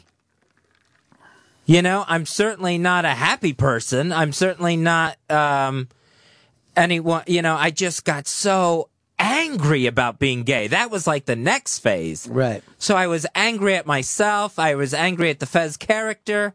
I was angry, you know, that um my upbringing made this even more difficult. I was just pissed. Uh, and how did you get to this? This is just battling through before you've got to this point. I mean, the last couple of years. Oh yeah, yeah, and you know, a lot of this is you know since I've talked since I came out to Ron has been you know talking with those psychiatrists and psychologists about this. I never obviously brought that up on the air. Right. That that you were trying to say, I want to do this. Uh huh. And to a person, did they all say, just get out there and say it? Uh, I mean, Every one of them said, you know, because we talked about it so much. right. I mean, not just the self loathing, but we talked about eventually doing this on the air. And every one of them was like, this is what you have to do. I'm all in favor of it. In my professional opinion, tell your audience you're gay and do it. Get it out there. a lot i guess you know i mean here we are in 2012 where we have so many gay people out and i guess it is a lot easier from the outside to say hey go ahead and do it you have every right to I think uh, unless anyone has kind of gone through this themselves, that they really don't have any idea what the process is. Of it's like, no, everybody likes Ellen, of course. Be gay. No one has a problem with that. But it's a lot more internal turmoil uh, than you than you realize. well it's uh it's stunning you haven't really taken a breath since No, no, I'm just uh, just uh, really flying off the handle here. are you happy th- right now though i mean I'm I'm really really happy and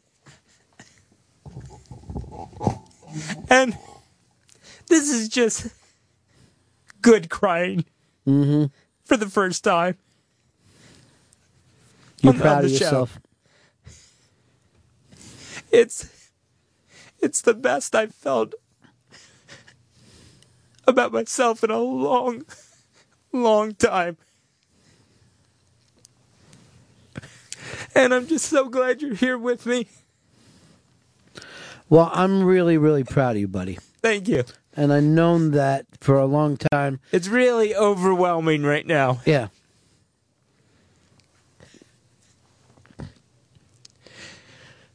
And today was the day I decided to do it, and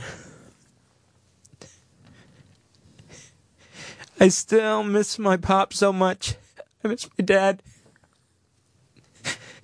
And it's weird because I really wish he was here. And at the same time, kind of glad that he isn't. So, um, and and that's that's something that I thought a lot about too. And I know, um, just would he be proud of me today? And I went back and forth on that. I, I really I didn't think proud was the right word right to use. He would totally be accepting. mm-hmm. He would have been cool with everything. I don't know if he would have been proud that his son went on the air and said that he was gay. And then the by the way dude you did that 20 some years ago yeah, He- he and he loved that. right He, He- got the biggest kick out of it. He loved the Fez character. um, which is really funny when you think about it.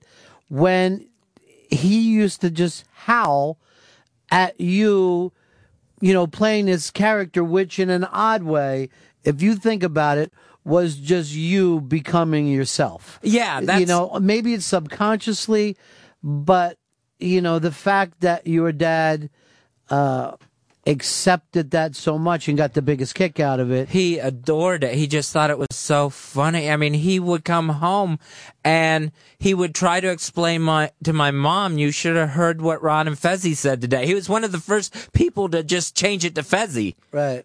And of course my mother didn't get any of it, which was probably good at the time. And um but yeah, he just had a blast living through what I was doing on the radio show. So yeah, to to worry about what whether or not he would be proud of you today.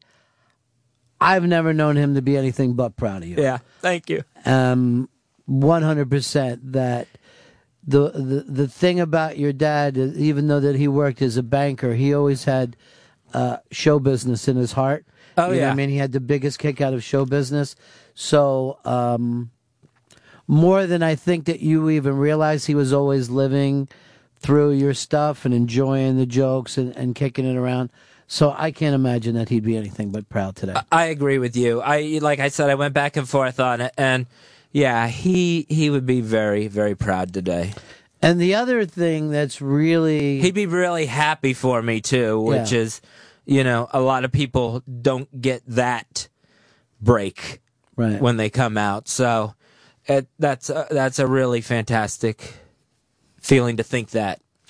And I know like the religious thing bothers you, but the really interesting thing about religious people is that they will adjust that religion Oh, yeah. to fit their family. Yeah. You know what I mean? Yeah. So, oh, you know, y- there's no divorce with the Catholics until the Catholics start to get divorced. then they're like, well, I'm not going to get rid of my daughter or my aunt. Right, Yeah. You know, so they adjust it. And um, I think everybody adjusts. That's all. Mm-hmm. I mean, that's all you can do. Yeah, what can you do?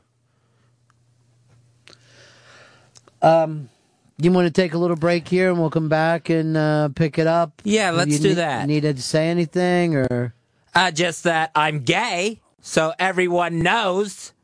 In case you missed the announcement, Fez Whitley is gay. Enjoy it as much as I'm going to. I'm gay. Ron, I don't know if they heard me, but I'm gay. not as difficult as you thought to No, come no, out. Not once you say it the first time. Right? Was the first time tough?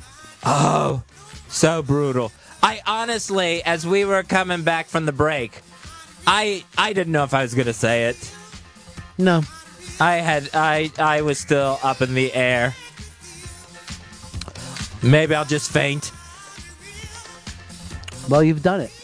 I have done it now. Mm. Fez Whitley's gay. You gotta say it like this. Fez Whitley's gay. No, I'm not going to do it that way. I'm not going to be all flamboyant about it. You gotta get loud. I'll just say it like this: Fez Whitley's gay. You don't have to put the question on the Oh, end I of thought it. of it more as an interrobang. Yeah. I thought it was like a little bit of both. Uh, speaking of the interrobang, it's tough uh, to get in there, Fez, because people are just uh, slamming the site. But uh, Fez is actually taking the time, and you only did this last night to write up your story. Uh, was that kind of a cathartic thing for you, or That was really good. I needed to do it um, to just kind of put everything in my own perspective for today, to just kind of take myself through this bizarre story and get myself to this morning. Um, all right, we'll break, buddy. Okay. Well, we'll come back and uh, pick this up, and if we get the chance, we'll take a couple of phone calls and stuff too. It's Ron and Fez show.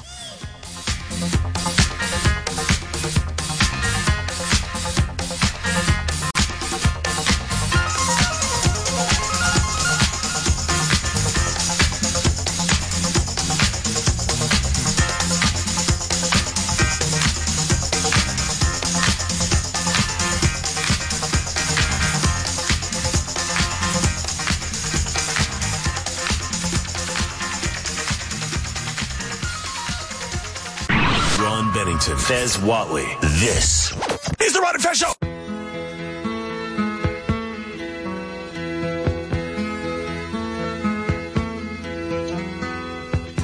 Nobody can tell you there's only one song worth singing. They may try and sell you,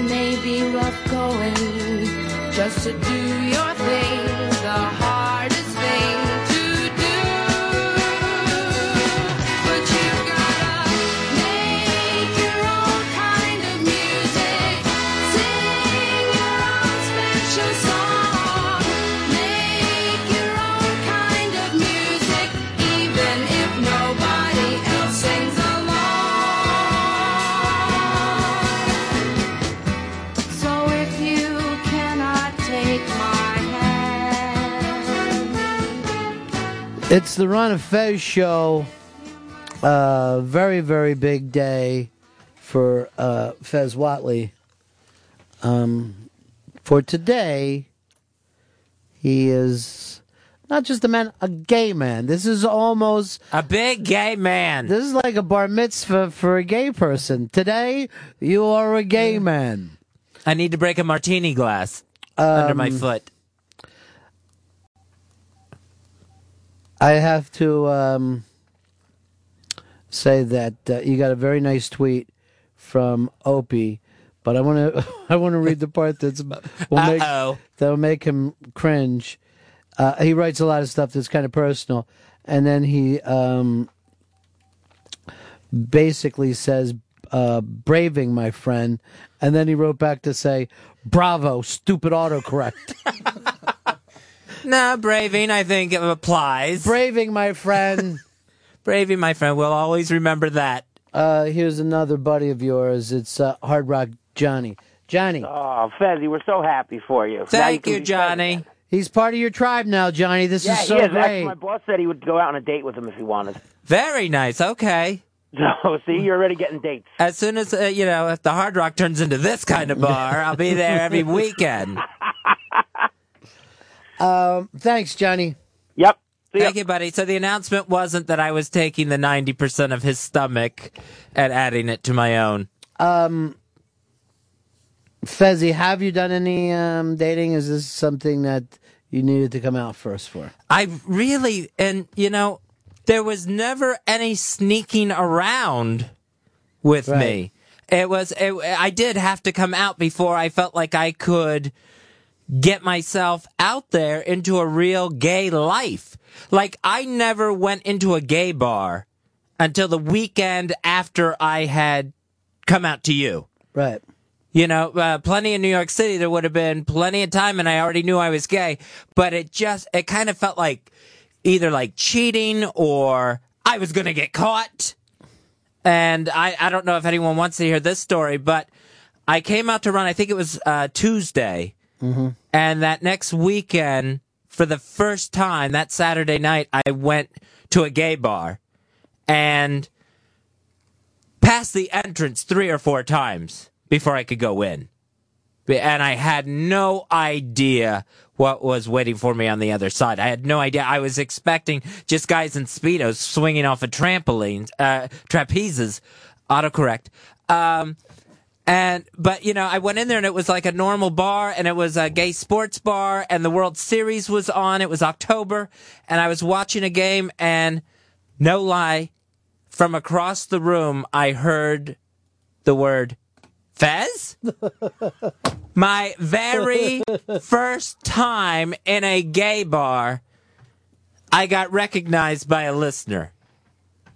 And I'm like, I could throw down this beer and run screaming out of here and really draw more attention to myself. But I ended up talking to the guy, and like anyone else, he just assumed Fez Whitley was gay. Right. And this is a normal Saturday night. And actually said to me, Do you come to this place a lot? And I said, I can honestly say this is my first time here. Isn't that the funniest thing, though? That and then I came he- running home and called Right. you. Right. Uh, I don't know whether you know this a lot, but Fez will call me a lot in the middle of the night. Yeah. But the uh, that was a two a.m. But isn't it really funny though? This whole thing of I can't be found out when everyone already assumed it about you. It was so already out there, and like I was just trying to keep this thing safe that wasn't even in my hands anymore. But you, um, you really haven't found like meeting gay people to be the easiest thing in the world. No, no, because I, and I've been to uh, quite a few different gay bars in the city, and I thought, I honestly thought, all right, if you have the guts to go through the door into the gay bar and you're gay, then that's it. You've crossed the threshold. You're in the club. Everybody's together. Everyone's, uh, you know, patting you on the back. Oh no, it's like any other place. Pretty people really tend to stick with pretty people. And there's, you know, there's a lot of clicks there. And like any other bar, people who really don't want to give you the time of day if you don't have any game going on. So you you expect it to be a lot more like, hey, welcome, you found safe haven. And it's not. It's Yeah, there was no sanctuary. It did not happen. Well yet. Yeah, yeah. Because and then I was still also this guy hasn't shown up yet. No. you're much more confident today. And by the way, as far as the bravery of walking into a gay bar, braving. That's autocorrect. Uh, some people go there just to cop crystal meth. So don't always assume because a guy is going into a gay bar that he's gay. And, and and let me say this too of to the Saturday night gay bar crowds. Let the gays have the gay bars. We don't need the bachelorette parties of all the straight girls coming in thinking it's so ironic and fun to dance with the gay boys. Fez, there'll be a time for bitching and nagging, but I don't think that's Plenty. today. You remind me of the guy of his wedding who gets up to make a speech about how much money this cost, and how a lot of people are taking advantage. Uh, coming up in about an hour, uh, we're going to do a really great unmasked uh, that we have, um, and give Fez the chance to start his whole new life. Does it feel like a whole new life to you today, pal? Everything feels brand new. It feels like it is just the start of something really, really good. I can't, I can't express well enough how happy I am that this day finally got here. Now, as, as I look around, there's one person I blame for that. and It's me because Right. that day could have come at any time. But, but you know what? Too with like people coming out of the closet. Um, boy, I go back and forth on this because Harvey Milk was so right with I you. didn't even know that you knew him. No, but he had said before he was assassinated, you know, that you do need to get out. You do need to come out of the closet if it's going to make a difference, you know, in people's lives. And then I am also with that group that is saying, do not push someone out of the closet. Do not, you know, everyone's got their own time for it. Today, February 24th, 2012 is my day. So, but, but I can put it out there this way. If you're thinking about it, it feels really, really good. I suggest doing it on a radio show. Um, let's go over here to uh, let's go to Sean. Sean, go ahead, buddy. Hey, Fezzy, congratulations, man. Thank you, Sean. It feels good, doesn't it? It feels really, really good. It actually feels better than I thought it would. Because I knew I knew it was going to get really emotional, and I was even crying on the subway today on the way in, in front of everybody. But it feels fantastic. Do you want to go on a date with me? Leave your number. All right. Email photos. Um, you. I'm very superficial. You, that's all great, but you also may. You've never had to worry about this before. Be careful with listeners Oh, yeah. because they don't keep secrets. No, that's They'll true. go right to a website. Uh, let's go over here to. Um, uh, let's go to. Let's go to Rich. Rich, go ahead, buddy. Hey, Ron Fez. Fezzy, congratulations. You made us all proud. I'm very proud of what you did. And one thing, can you give Ronnie his fucking umbrella back, please? I will. I will get an umbrella. If it's not that umbrella, I will try to upgrade. Um, it's impossible. I need that one. Uh, here's Blackheart. Go ahead, buddy. Fezzy, what's up, man? Hey, what are you doing? I just sitting here eating some pizza, man. I'm glad to hear you back in action. I like the pep in your voice. Giving you a big old phone hug. And I'll tell you, I was scared the announcement was going to go the wrong way with you leaving, man. That was about to piss me off. So, um, Well, I don't want to do that. I wouldn't have gotten a phone hug. And and not so much back in action. I'm in action now. For Does the it- first time, I'm in action. does this even feel different than when you were uh, the guy playing the character? Yeah, it feels weirdly different. Where um, playing the character was like, all right, keep the balls juggling. Oh, not those balls. Um, but, the way you said it, this just feels like me. Like I finally caught up to that character that that we created.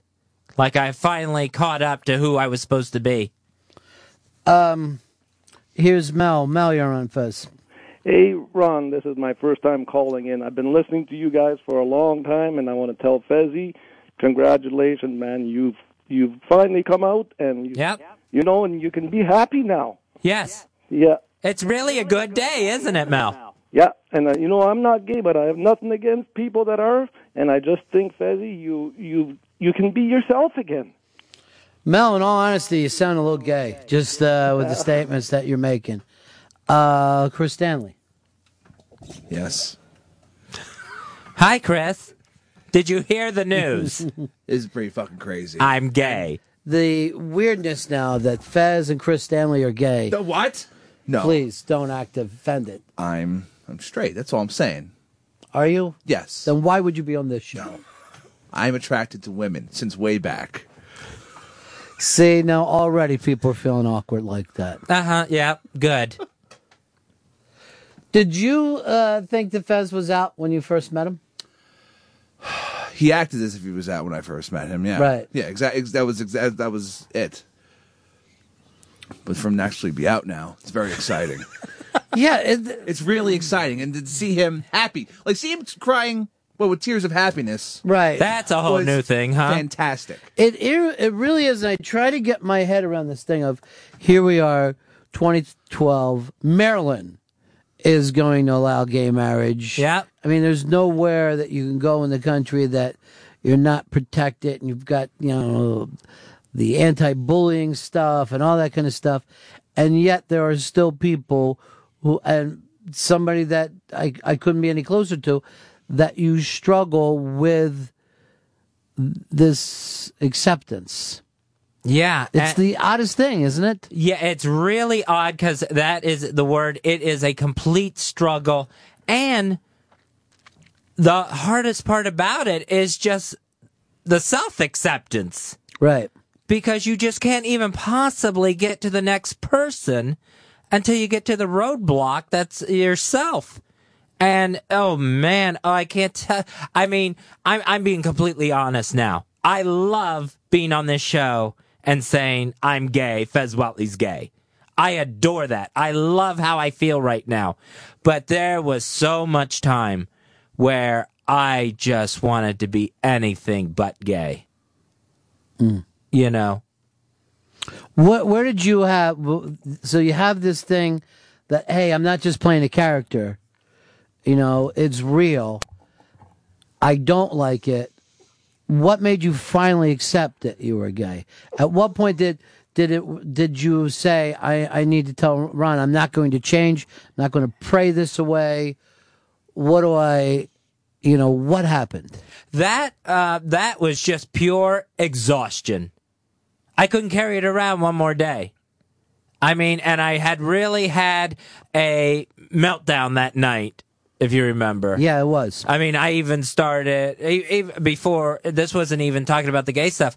I just felt so bad about myself, and I just started crying at dinner that night. Right. I was crying in the restaurant, and it was just the exhaustion of I can't fight this anymore, and there's no reason to fight it.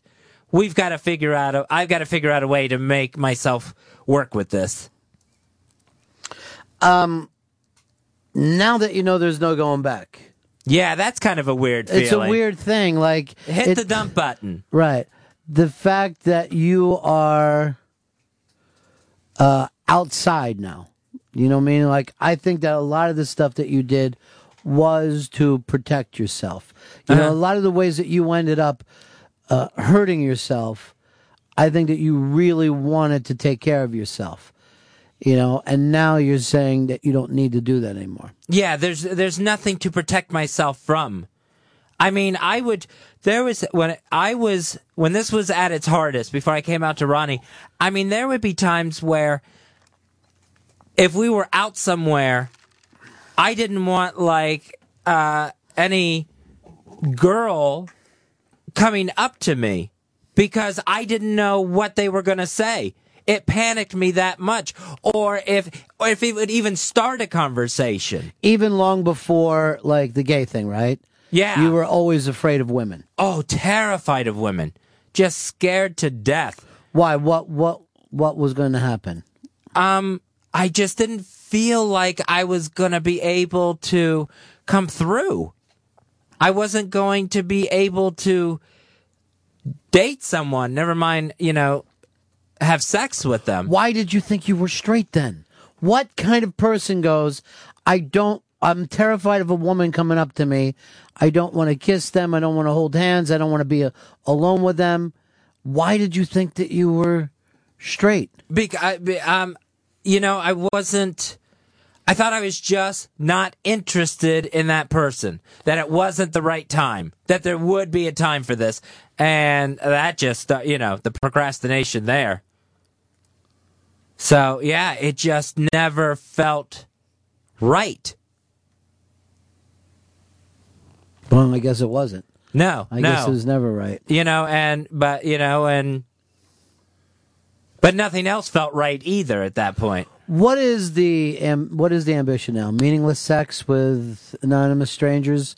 I guess you know bus stations and alleyways. I don't know about bus stations and alleyways. I, I don't want to cross anything off the list though today. Adult bookstores where you do the, your biggest work. Uh, but no, are you going to tiptoe into the into the gay life, or are you are you diving in?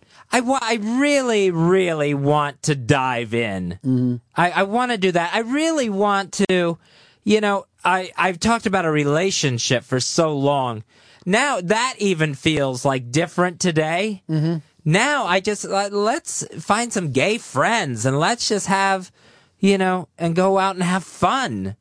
Mm. I would really like having friends again in my life.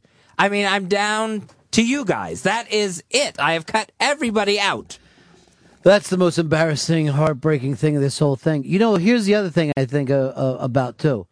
Uh, you better start learning about musical theater, and you better start dressing better. Yeah. You better start understanding restaurants a little better, and you better start G'ing it up if you want to bring somebody cool into your life. Yeah. I don't know. I gotta get rid of the baggy clothes. I'm wearing sleeping bags.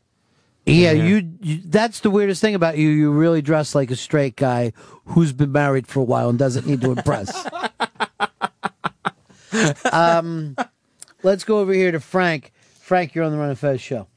Hey, I appreciate you taking a call. Uh, Fezzy, I just wanted to congratulate you. I'm I'm also gay, and I, I struggled with it for a long time. So I Yeah. appreciate It's you know, tough, isn't went it, through. Frank? Uh, yeah, it was very tough, but uh, it's a shame that in our day and age we have to live under that kind of environment where we feel like it's hard to come out. We can't be ourselves. Well, the weird thing is, we really don't. We've never been in a more enlightened gay age. But Yeah, it's well- but that doesn't change what's what's running around in our minds. That's true, but the one thing that's troubling me a little bit, Fez, is, is you said that today Fez Whitley is gay, and I that was the character though. Uh huh. So I I guess what I'm what I'm driving at is you know be who you really are. You know what I mean? And it's a very freeing day for you. But Fez Whitley was the character. Remember that.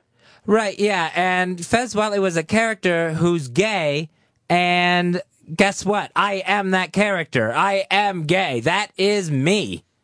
So, I mean, if people want me to say my real name, I will, but I you guess know, that's what I'm driving at. I, I want to hear you say I'm, you know, who I am and I'm gay because it, Fez was the character. I know that's who you are, but that's not truly who you are. yeah, well, uh, you know, Todd, Fez, it's all the same now, and it's all gay. I appreciate that. It was really good to talk to you. And again, I'm so proud of you, Fezzy. Good for you, buddy. Yeah, there's there's not, uh, there's not a fraction of hetero here anywhere, on or off the air. Well, it's one thing to even say that, but what he's trying to say is he wanted to make sure, I think, that you have no shame about this, that you're not, you know, holding another persona. Because Oh, it no. really is a really weird thing to decide that you are your character and not, you know, your regular, you know, the name that you carried around during the daytime. On the other hand, I think that we really hurt ourselves when we act like I'm not going to embrace my weirdness. I have to force this normalcy down. I think a lot of your pain came from wanting to be some kind of normal person that I don't even know exists. You know what I mean? You wanted to fit into some what you thought of as normal and like anyone that I really am fond of in my life has some kind of freak to them, some kind of weirdness. Sure. Uh, because I find that the opposite of boring, you know. And you're not a boring guy, and yet if you go over your lifestyle the last few years, you've done everything you can do to become the most predictable, dull, boring person.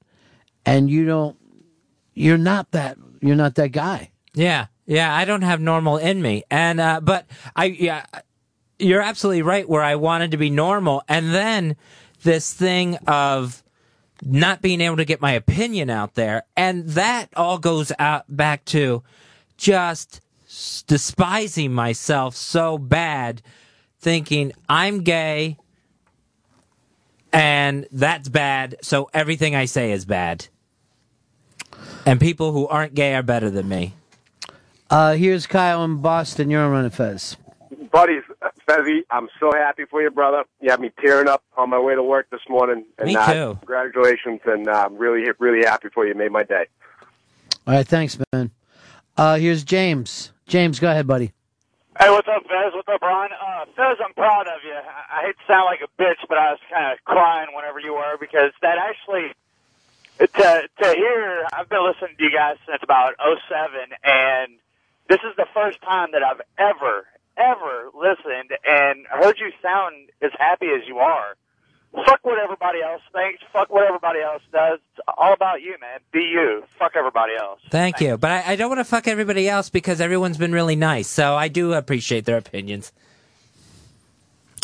Well, I think he's saying, you know, who cares what anybody else thinks? Yeah. And a big part of, I think, what happened to you.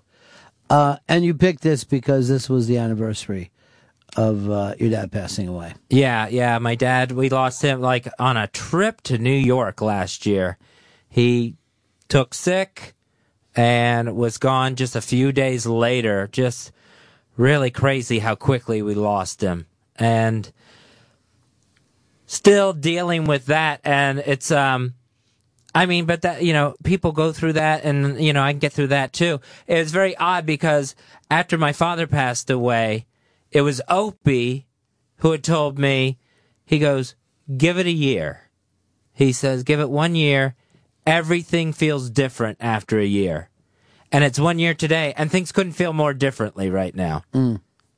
So he so thank you for that advice. he waited a year after his dad passed away before he came out. I'm very confused by this story. I'm not exactly sure what his timeline was. Yeah. Yeah. But it does feel different. Uh, Zeets, you and Fred, uh, the younger guys, you must have been inspired today to say something that's been on your mind. Both of you guys have a musical theater background, and line up. Well, I, I couldn't be more proud of Fez, but I don't think we have this particular aspect of ourselves in common. You were a musical theater, well, I was. playing the lead in what part? It was uh, Footloosers. You Okay. called it uh, "Cum Cum Juice." Enough said. Okay. Uh, I'd so see you, that show. You are proud of him today. Yeah, putting aside, you know, the shit we do, I, I couldn't be proud. I thought this was really cool, and I was really made me really really happy to hear you. And happy. inspired.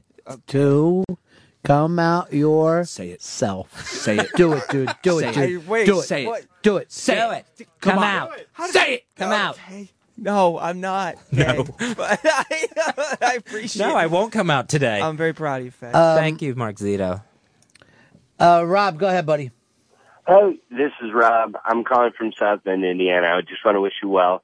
From my wife and I, from my friends Matt and Chrissy, from our friends Rob in Fort Wayne, we all are happy for you, Fez. Hey, Ron, we love you. Zito, we're glad that you were down in Indianapolis for the Super Bowl. Just want to wish you guys all well from Indiana, man. All right? We got the whole state covered. Uh, let's go over All right. here to uh, Chris. Chris, go ahead. Hey, what's up? Uh, I just wanted to let you know. I know you guys are joking around about it, but uh, I was just listening with my best friend Danny, and after you uh, said what you said, he came out to me, and uh, I just wanted to let you know you just inspired him so much, and now he's going and telling his own family, and uh, we're all really proud of you, man. Congratulations. Why do I feel like Danny's a straight guy who's driving home right now, yelling? no, seriously, he's not. That's really a true story. Now, did you know that he was gay? Sorry. Uh, I had my I had my suspicions. Everyone I does. Never was really sure, but uh, you know what? I'm still gonna be his best friend. You know, and and and he started crying, and and I started crying too. So, hey, thanks for that. You did that. That's all you, man. Thank you. That's it. Thank you. Way to go, Danny. Fred, is there something that you want to say? Do you want to find the Danny courage in yourself? Uh, I'm also very proud of Fez. I I know you draw. You're in the yeah, arts. and you Uh-huh. take improv classes. Okay, yes, I do like to do theater, and I like to wear you know colorful shirts. Right. But I'm the I least don't- gay out of that group. Yeah, it's true. It's actually true. If we did some kind of to tell the truth show, and we were just looking at the way people dressed, maybe um, Fred could take you out somewhere. I don't know. What, Sure. the, what is it? Wait, take him out? Like No, not kill him. oh, Not take him out. Take him out. this is a big day. I don't Fred, want get your jargon down before someone gets killed. Oh, we all saw Pulp Fiction. Um, let's go over here to. Uh, well, here's your buddy, the Blowhard. Go ahead, Blowhard. Fez, congratulations, you big, big bear of a man. You're going to be happy. The Ron and Fez show is back to the way it was. A happy Fez means great radio. This is the greatest outing today since Adrian Adonis went into the flower shop. And all I can Thank say you, is, the Fez, greats.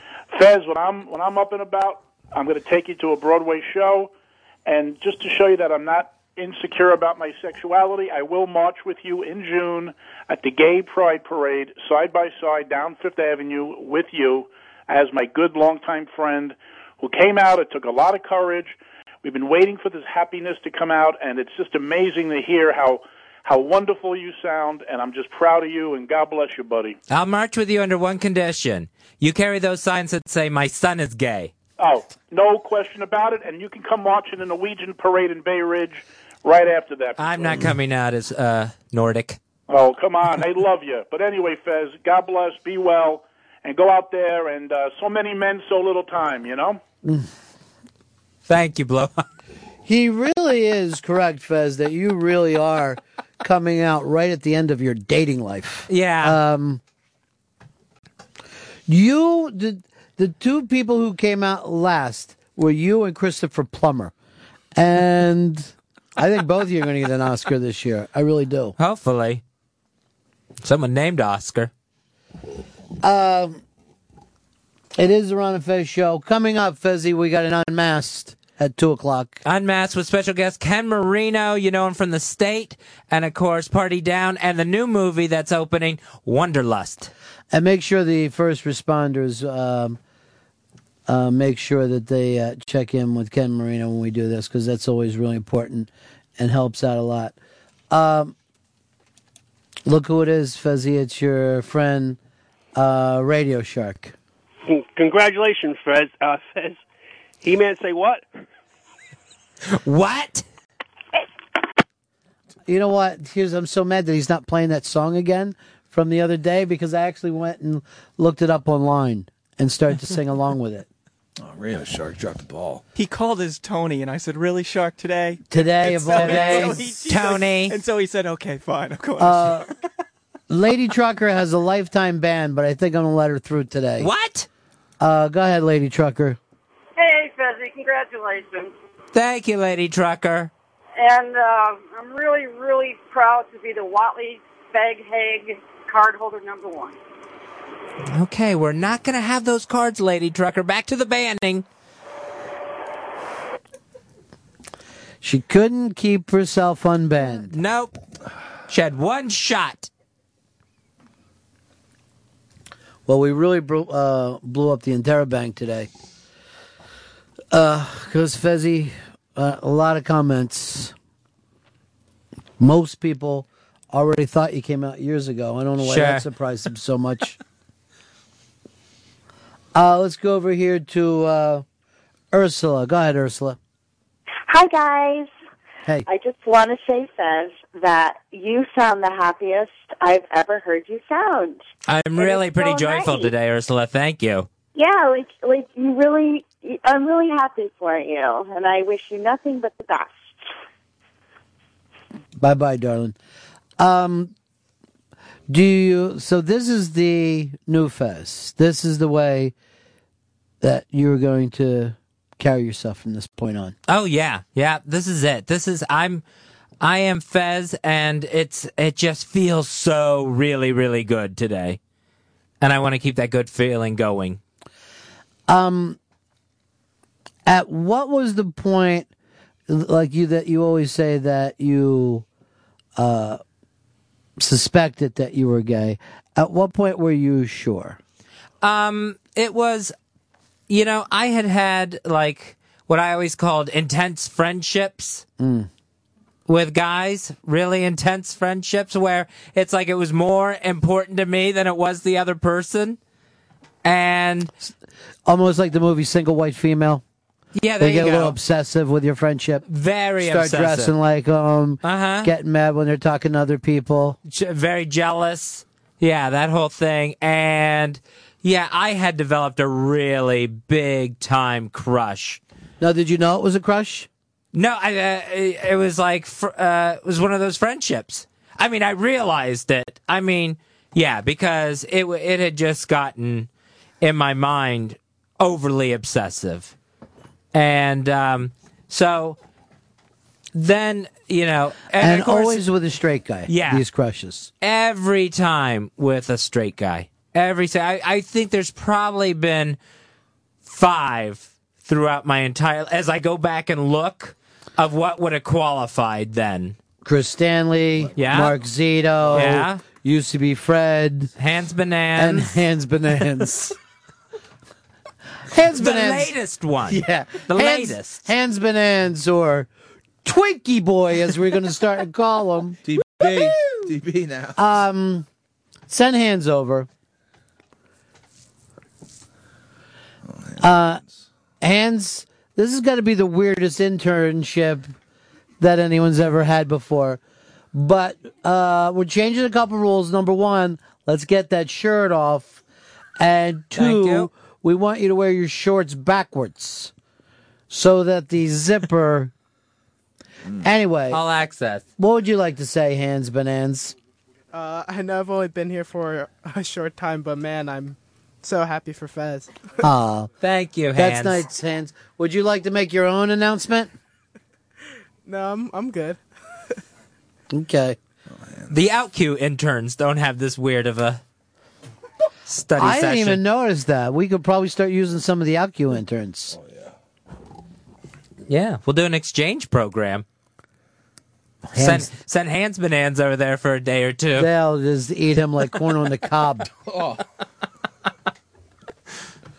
Um, let's go over to cigars and scotch.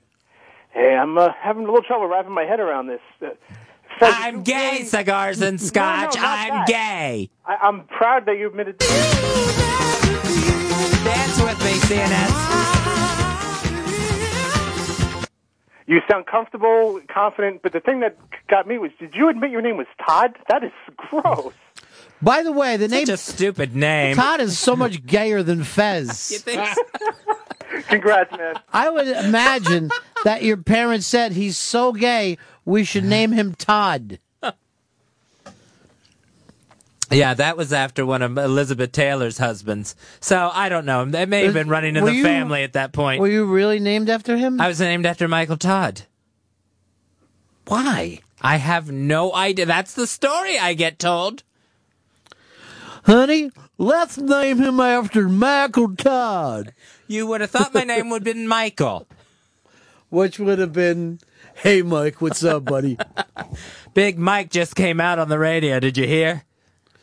You, this is Todd and his brother Fisher, and this is Hilton. We really love the last names of, of Elizabeth Taylor's husbands. This is Burton and his other brother Burton. The twins. Because they got married twice. That's a joke. Fortunately, my mother had hit menopause by the time Ferensky got there. By the way, um, I did that joke about the way Fez's dad talked, but in reality, Fez's dad talked just like Fez. Oh yeah. Yep. Yeah. There was um yeah, there was moments with the voice too that I there was a time where I was uh, flying home on vacation and I had called from the airport just to let my family know the plane was on time. This is when you uh, knew that you were gay and were Yeah. worried about it. Yeah, this is when it was all playing on my mind.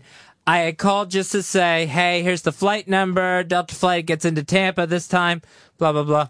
So I had gotten there. My dad picked me up from the airport. He drove me to their house and he hit the answering machine when he came in the door, like he always does. It's great that they still own an answering machine. Sure.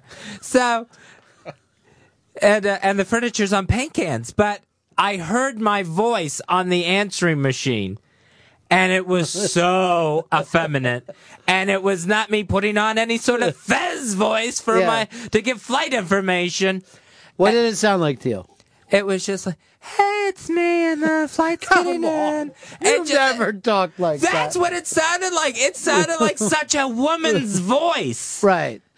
Uh, so, like, when you heard that, you're like, they're going to know. Yeah, I, I immediately, I remember I immediately said, that's just me. Get, you know, get them, that's just me.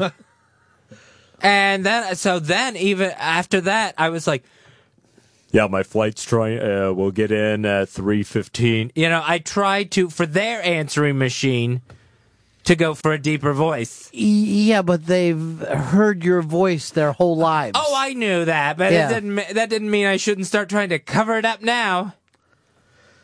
I don't know, honey. He's doing some kind of deep voice thing now. But you're right about my father's voice. My father had called when we were kids. my father had called into a local sports AM radio show to make some sort of comment about the Buccaneers. I think what it was going they had Coach John McKay, and I think he was going to yell, "Throw McKay in the bay" for the 400th time. Witty. And we, uh, he put a, he was in the other room, and he put us around the radio, me and Corky and my sister, to hear him get on the radio. He was on hold. He wanted us to hear him on the radio. Sure, because he was going to be a caller. Yeah. And why wouldn't that be the high point of his life? Sure. Finally, show business. um, he, they took his call live on the air, and he said who he, he, he asked his question, and the host referred to him as ma'am. Oh. Uh, So, yeah, this yes, ma'am, you're right. Good point, ma'am. McKay should be thrown in the bay. So yeah, this voice just kind of sticks with us. Maybe even more. You never know. um, let's go over to Mike. Mike, you're on my Fez. Hey guys, um, just to say I've been listening to the show for probably six years. I've got like 20 hours of clips on all the way back to NEW. I, the show is a big part, oddly enough, of my life. I don't think I've ever been that happy for someone I didn't personally know. Um, Fezzy, uh, congratulations, man! It was just awesome. I was so happy. I was laughing in the car driving. Um, that was just it was just pure joy. So enjoy it, man. That's what it feels like, pure joy. Um, by the way, your Wikipedia page has already been updated. Oh, thank you. On February 24th, 2012, Fez came out as gay. Well, they put a lot of editorial thought into that Yeah, too, didn't really- they? Yeah. Um, Here on Bluntopedia. Hey, Todd, you're on Ron Fez. Hey guys, how's it going? Yeah. Hey, uh, listen, uh, I'm a little offended by you guys picking on guys named Todd. Oh, yeah, this guy named Todd who Oh. we already did the jokes about the Todd name. Just Uh, tell them it's not you're named after Michael Todd. Just his last name. Yeah, just the last name. Uh, here's Tucker. Tucker, you're on Ron Fez. You know, Ron, I hear how good Fez feels, how the honesty has re-energized him, and maybe you could bare your soul and tell us what your Christmas present was. Oh, from Fez last year. Yeah, just, you know, look, come clean, bare your soul. I am not as brave as Mr. Whitley. Oh, Jesus Christ, what is it? All right, now, now now just let me say this. At least people know for real what I've been dealing with. So, It was an inappropriate, I think, Christmas gift. It was it was personal. It was really nice. It was nice. But this, me not uh, talking about it, Fez, is more about my problems, not yours. Okay. Uh, uh, here's Steve. Steve, you're on Ron of Fez. Uh, I want to invite Fezzy out to wonderful gay-friendly Minneapolis, and I wonder if we're going to get an Out Yourself Friday sounder. So you. Uh, the Minneapolis Fez. Maybe it is time for you to start to take some gaycations. Yeah, I didn't know Minneapolis was a uh, gay tourist destination. Oh yeah. I guess any big city is. Mm. Even some small ones. Yeah, that's true. Um, End up on the Vikings party boat. Five, you're on Ron of Fez. Five. Uh, let's go over to Travis. Travis, you're on the Ron of Fez show. Hey guys, hey uh, Fez, now that you come out, uh, wondering if you can create uh, maybe a new super masculine, maybe some kind of Guido uh, alter ego. Oh, that's kind of interesting. I didn't even think of that. Uh, here's our buddy Andy in Cleveland. Fezzy's coming out. Fez, I am so effing proud of you. I, I just, I, I, um, I've been listening for for years now, and uh, I just to hear you back in full effect.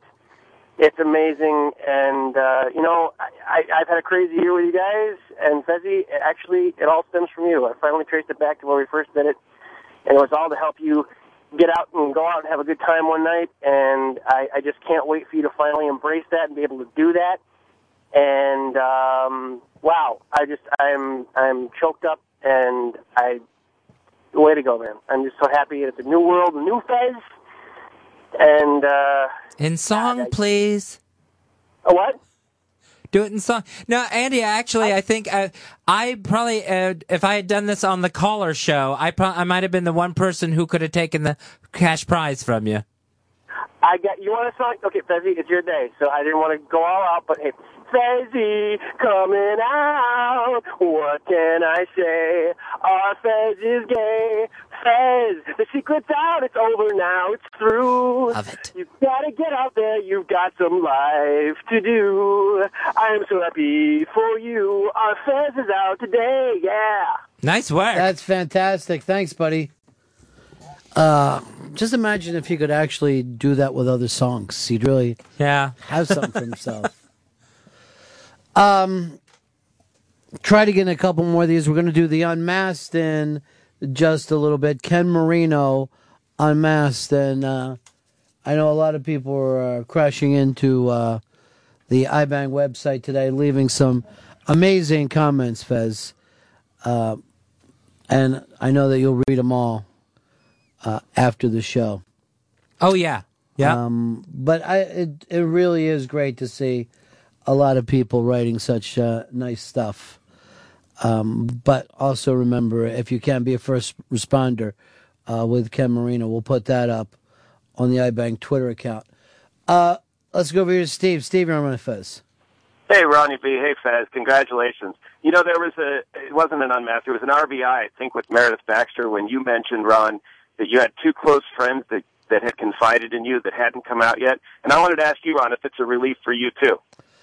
Um, yes. There's no doubt about it. It feels very, very strange for me. Uh, two things seem very strange. Number one, to have told Fez since the beginning that this was his, and the last three and a half years have been um, very stressful with him. To be honest, the last six or seven years have been stressful. But to see him feeling like this today, it's it's amazing. It is the weirdest day. It is. It just fe- I mean, like this. It feels like we're in a new studio or something. It just feel everything feels weirdly new. Mm. Um,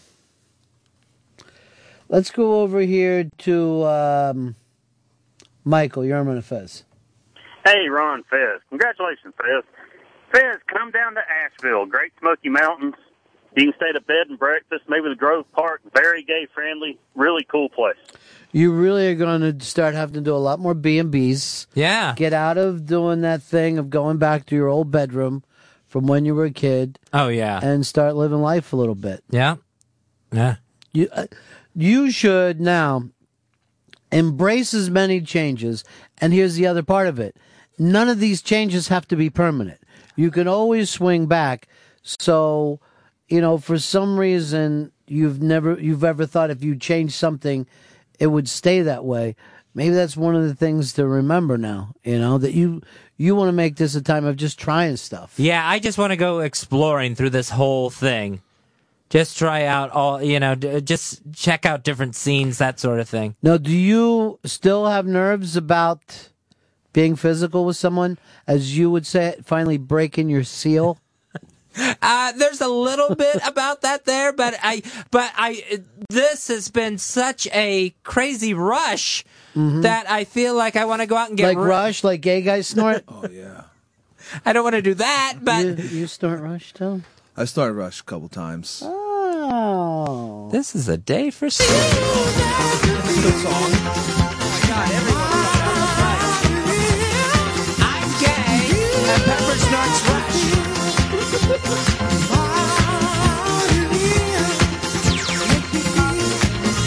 Oh, you know what we should find too? We should find that um, Sandra Bernhard Mighty Real. That's my favorite. Oh, yeah. favorite version of that. Um, let's uh, go over to uh, Rich. Rich, you're on Ron Fez. Desi, congratulations, buddy. You sound fucking fantastic. I think we're all a little bit gay today. Congratulations, buddy. Um, let's go over now to uh, um. Let's go over to Randy. Randy, you're on my Fez. Hey, guys, congratulations, Fezzy. You should have seen the edit history page on your Wikipedia page. It was like, there's like about a full page of, you know, vandalism for saying something that could be very upsetting, you know, or not true. It was, you, people would add it, it would get backed out by somebody else, it got added again, it got backed out, added Everyone again, wanted to be out. first. yeah, well, hey, you got to go out there and say, yes, it's me, and I am who I am, and that's all that I am. Well, that's what that was the biggest part of making this announcement today to really get my Wikipedia page straightened out. And let's get some things, uh, other thing. He said that he was gay, not Popeye. So this whole I am who I am stuff. Um, all right, so Fred, Zito, uh, Gay. Hicks, and Fez, the four horsemen of homosexuality, I about have that. all come out today. No. You know, by the way, if you're trying to fight the straight angle, Zito, don't have a little giggle like that. Okay, That, that was more of a titter than a laugh. Dainty. Yeah, it was. You know what else is dainty? Using the word dainty. Oh, no. That's the second thing. That was directed at him. All right, this is a little bit of Sandra Bernhard for uh, Fezzy. This is what Fez will be uh, playing as he's getting ready to go out on the town. I'm going to start using deodorant again.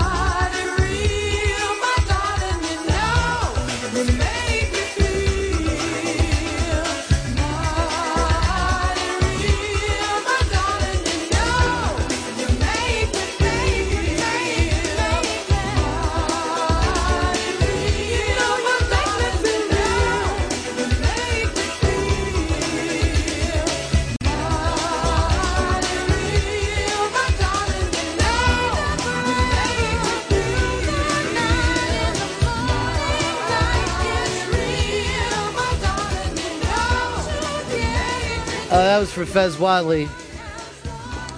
Uh, Fez Whitley, big, big day for him today.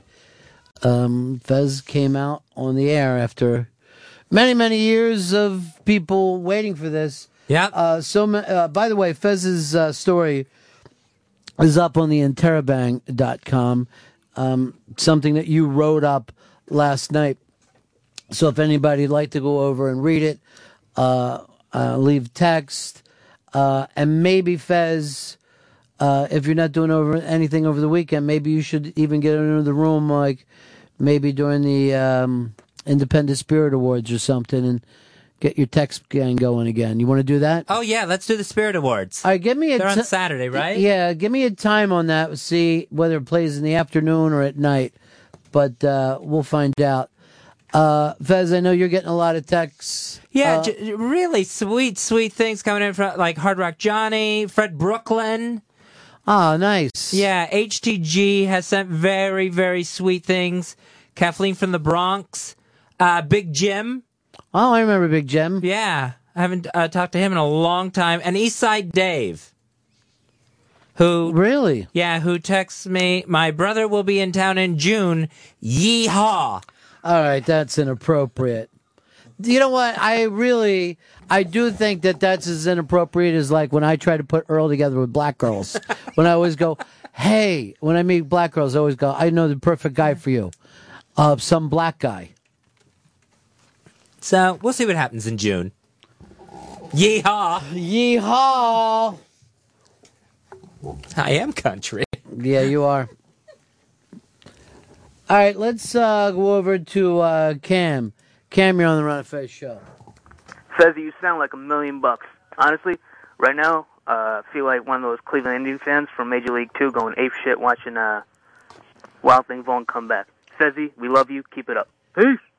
You really are coming out of the dugout right now, Fezzy, like the wild thing. And Fuck yeah. Everybody's going crazy for You got a time on that? 10 p.m. Saturday on All right, IFC. that's perfect. Is that perfect for you, Fez? Yeah, that works. 10 p.m. 10 p.m. Saturday on AMC.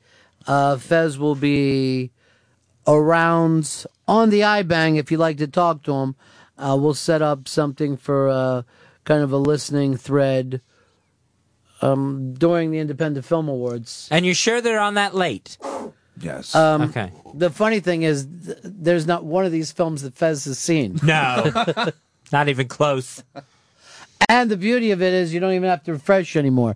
And when I was sitting here after you made your announcement, I went over to your page and was just watching these things spinning like a clock, Fez. There are so many people wishing you really, really good things. That is very cool. And we will hang out Saturday night on the Interrobang. Um, let's go over to Mark in Canada.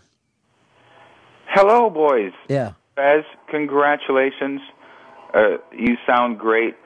Canada loves gay Fezzy. Keep it up. It's nice you get to speak for the country. Yes. International recognition now. Um, let's go over to Drew, in Minnesota. Hey guys, how's it going? What up? Uh, hey, uh, just want to say uh, congrats, Fez, and, and uh, Ronnie. I know how you feel like 'cause I was in the same position where a friend of mine confided in me, and and he was just the most miserable person until he came out. So, uh, congrats, Fez. Uh, You sound good. You feel better. But uh, a little word of warning: when my buddy came out, he showed up in my house one day. He had both his nipples pierced. He had his hair uh, dyed white. he had his belly button pierced. He just went all in. well, I don't have to dye my hair white. Yeah, that's already taken care of. And his nipples are too thick to pierce. Oh so we don't have to worry about that. Yeah, good luck with my nips. you couldn't get a railroad spike through there. um, I think just the opposite, Fez. I think if you want to do anything, do it. Like now, you know, there's some people are acting like, oh, be careful. Like you just said uh, that you wanted to take that one year to get over. I think now you need to take over, take a year to try new stuff. Just to play with it. Just have fun with it and see. Uh, yeah, I know. Play with it made Zito laugh. Sure. Because, you know. Because yeah, the Zito announcement is coming. Trust Yeah. me, people. I've been down this road. I, I I have been down this road. I see all the warning signs. that carries extra weight now. That opinion. yeah, it does. uh, by the way, I just noticed this. Uh, your old buddy uh, KOP just uh, wrote something in. Oh, cool. Uh, yeah, just to see his name come spinning by because I haven't heard from him in a long, long time. Just heard from Flipper. Really? His brother's in town in June. Yeehaw. Oh, jeez. um, what a day! It's been a really big day, hasn't it? It's very It really exciting. has. How about this for um, uh, Frenchie? Just sent you a uh, message. Um, Oh, we love Frenchie. She, we haven't heard from her in a, a long time. Brazilian Julie has sent you a message. So nice to hear from all these. Swissy just sent you a message and said that she's been crying hysterically at her desk. She's so happy for you and to tell him that I love him. Um, Fez, you blew it. Swissy loved you this whole time. I could have had the Swiss miss. Uh, Steve, you're on the Ron of Fez show. Yes, uh, I've been up since six o'clock this morning after hearing the, this whole thing about this big announcement, and just to find out, I'm sorry to ruin uh, your dick sucking party, no pun intended. That there was no pun in There- there. Yeah, there wasn't any pun. Here's what you've turned it into a fucking inbred redneck party. So thank you. You've added to our party. Oh, I'll probably run into him at a bar this weekend. No pun intended, but you're gonna eat a man's ass. That's not a pun. That's not a pun. Uh, we're going to go into uh, the Unmasked show now. If you could, if I could quote Fez here, be a deer and be a first responder, uh, because it's a great one. Ken uh, Marino Fez, who's got a gigantic movie coming out this weekend, Wanderlust. And I don't want to do any spoiler alerts here, but a lot of the state guys are in this thing. I've seen it, and they're not um, mentioned. So you'll be able to go, oh, ah, ah. Uh, so Ken Marino is next, and uh, Fezzy. Uh, anything else that you want to tell us? I just want to thank everyone because I knew I I know I have put people through the ringer with this and just with the anxiety and the depression and everything. But today has been fantastic, and just thank you everyone. And I just want to let people know that I'm gay. I'm Fez Whitley, and I am gay. Gay as gay can be. I'm mighty real gay.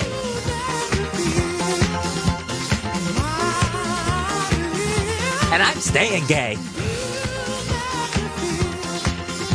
Well, congratulations to you, Fez. Um, and it's a very weird thing that you did this for yourself, but you made so many other people happy today.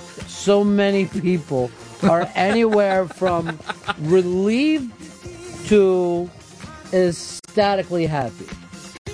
I'm very happy. Wait till Ant gets back from his cruise. Yeah. He's not gonna believe it. No.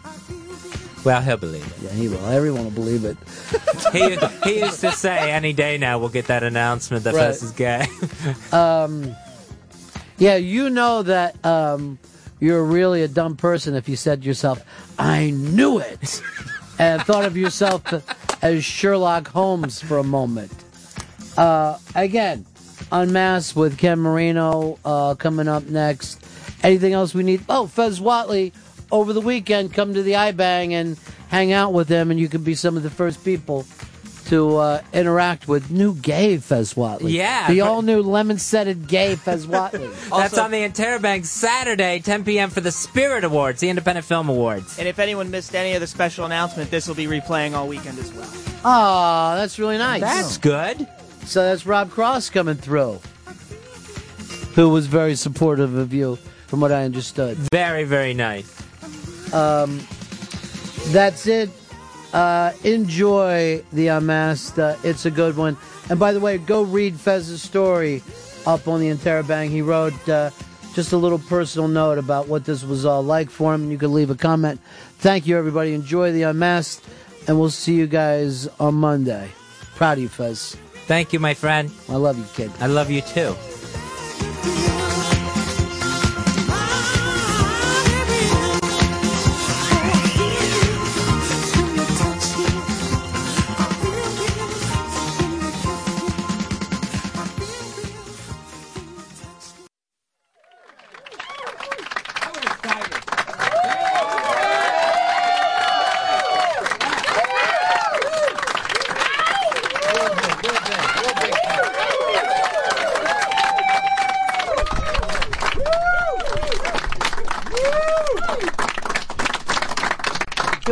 Marino, everybody. Here he is. I feel like I feel like you were all told to go. Woo! Yeah. I think they're wooing on their own. Yeah. We told them to go, yeah. Yeah. I've never been wooed before. Well, the uh, I think I think you will after this film. I think this is it for you. I saw What's one happen? I, everything changes. now. Everything changes. You, I think this is the time that you stop being this cult success. Right. Where you are right now. Right. Because this feels like uh, the most mainstream thing, right, that you've done yet. Uh, well, we did role models, which uh, I think was the first kind of uh, trip we went into um, a more mainstream Mhm. movie, and uh, that was uh, more successful than we anticipated. Like we, you know, it, it overachieved, and um, this was the first time that we did a rewrite of that. Mhm. Uh, but this is the first time that we kind of created something, and it's our baby, and we put it together, and we, you know, got Paul and Jen involved, and Judd involved, and so yeah, we kind of built this from the ground up.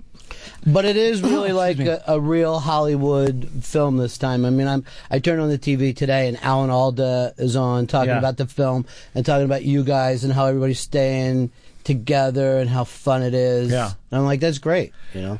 Yeah, it was. It was. Uh, it was. Um, excuse me, I'm burping up my uh, power bar. Um, woo!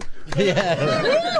Um, yeah, you know, it, it, it- when you get all, when you get somebody like Alan Alda and you get you know two leads like Paul and Jen, it, it's um, you're gonna have a bigger, more mainstream movie, Mhm. um, or there's potential to have a bigger, more Right. mainstream movie. and so, um, so you know, uh, we, we were super lucky. I mean, you're talking about the cast and, and all the different people uh, involved in it. Uh, you know, we had people like Malin Akerman and and uh, Justin Theroux and Joe Lo Truglio, a lot of people from the state that you know that David and I kind of grew up with, and that's our posse. And and uh, yeah, we created this fun ensemble group of people to uh, hopefully make the movie uh, shine. Now you, you talk about the guys from the state. That relationship now is about 20 years or more. Uh, yeah, yeah, yeah. Well, I guess uh, ninety. We got together. I went to college in 87, 88. Yeah, we met in ninety, and uh, we've been together since then. It's a very strange thing for that to happen. You know, most people, uh, you, you you have a college experience and then you see those people every five, ten, twenty years, Right, whatever, right. one of the zeros. Right. But you guys are always, you know, one phone call away from working together. Well, we just we we became friends uh, back in college, and we we put this sketch comedy group together, and it was uh, uh, it just happened to be a bunch of people who inspired each other and motivated each other, and there was like friendly competition with each other, and we created stuff that uh, we thought was funny. Um, maybe we thought maybe we thought our shit didn't stink at that point. I don't know. Yeah. But uh, but that confidence helped us uh, when we were younger to just stick together and just start, you know, saying, you know, just with the uh, to stick together and to kind of create these things that um, we convinced other people, you know, was worth putting on the air or whatever. And um, so we got the opportunity to do. Um, you know some shows on MTV, and then out of that we got our own show on MTV. And but but the but the, they're family. You know those guys are family, and so um, and to me they're the some of the funniest people I've ever met. And so um, if I ever want to do something that's funny, of course I would call them. We have a shorthand, and um, Right. I trust them, and I know that they would do anything for me, and I would do anything for them, and so it's it's a nice um, group of people to have. It makes you feel safe, you know. Well, you say there's also friendly competition. Yeah. So showing up with, you know, you're a writer, to show up with work with those guys that are going to be looking at it, you know, funny people tend to shred things that they don't always think are funny. so, I mean, is it like intimidating to go, hey, I think this is funny? No, you know, with those guys, no. I mean, we we we had a we had a green light on the script, and so like, so, so like we're you know we say you know we go to them and we're like, hey, we got these parts for you. Yeah. Uh, you know, they're not going to be like, oh, this is bullshit. You know, they're going to be like, I'll take it. Yeah. what do you want me to do? Uh, but You want me to take my clothes off? And, yeah. And yeah, there is. There's Which Joe does in the movie. yeah. There's plenty of male nudity in this. Uh, Finally. This guy with the tattoos is thrilled about it. he was just explaining to us how much he likes DMT. Which you don't always hear. And they're like, oh, great. Now we're going to be in a small room with a guy who was just saying, I no, really, I've done over 800 DMT trips. Okay. Okay. Uh, but the, I, I think the interesting thing that's happened is that you've always had this work, but for everybody, I think, in this state, uh, your audience has always thought this thing could even be bigger. But I think it's the cult thing that keeps you guys staying creative. Um, the fact that you're still writing and and you know being tenacious about it. Yeah, I think. I mean, I think all of us like to kind of try to go back and forth with it. I mean, I you know, I, I know. I remember talking with Tom Lennon about Reno 911 and how you know that was kind of that kept him that kept his creative juices you know flowing and he knew he kind of had control of that. And you know he he and Tom write these big movies and they're very proud of them and or you know they they um they know how to kind of handle and work their way through that system.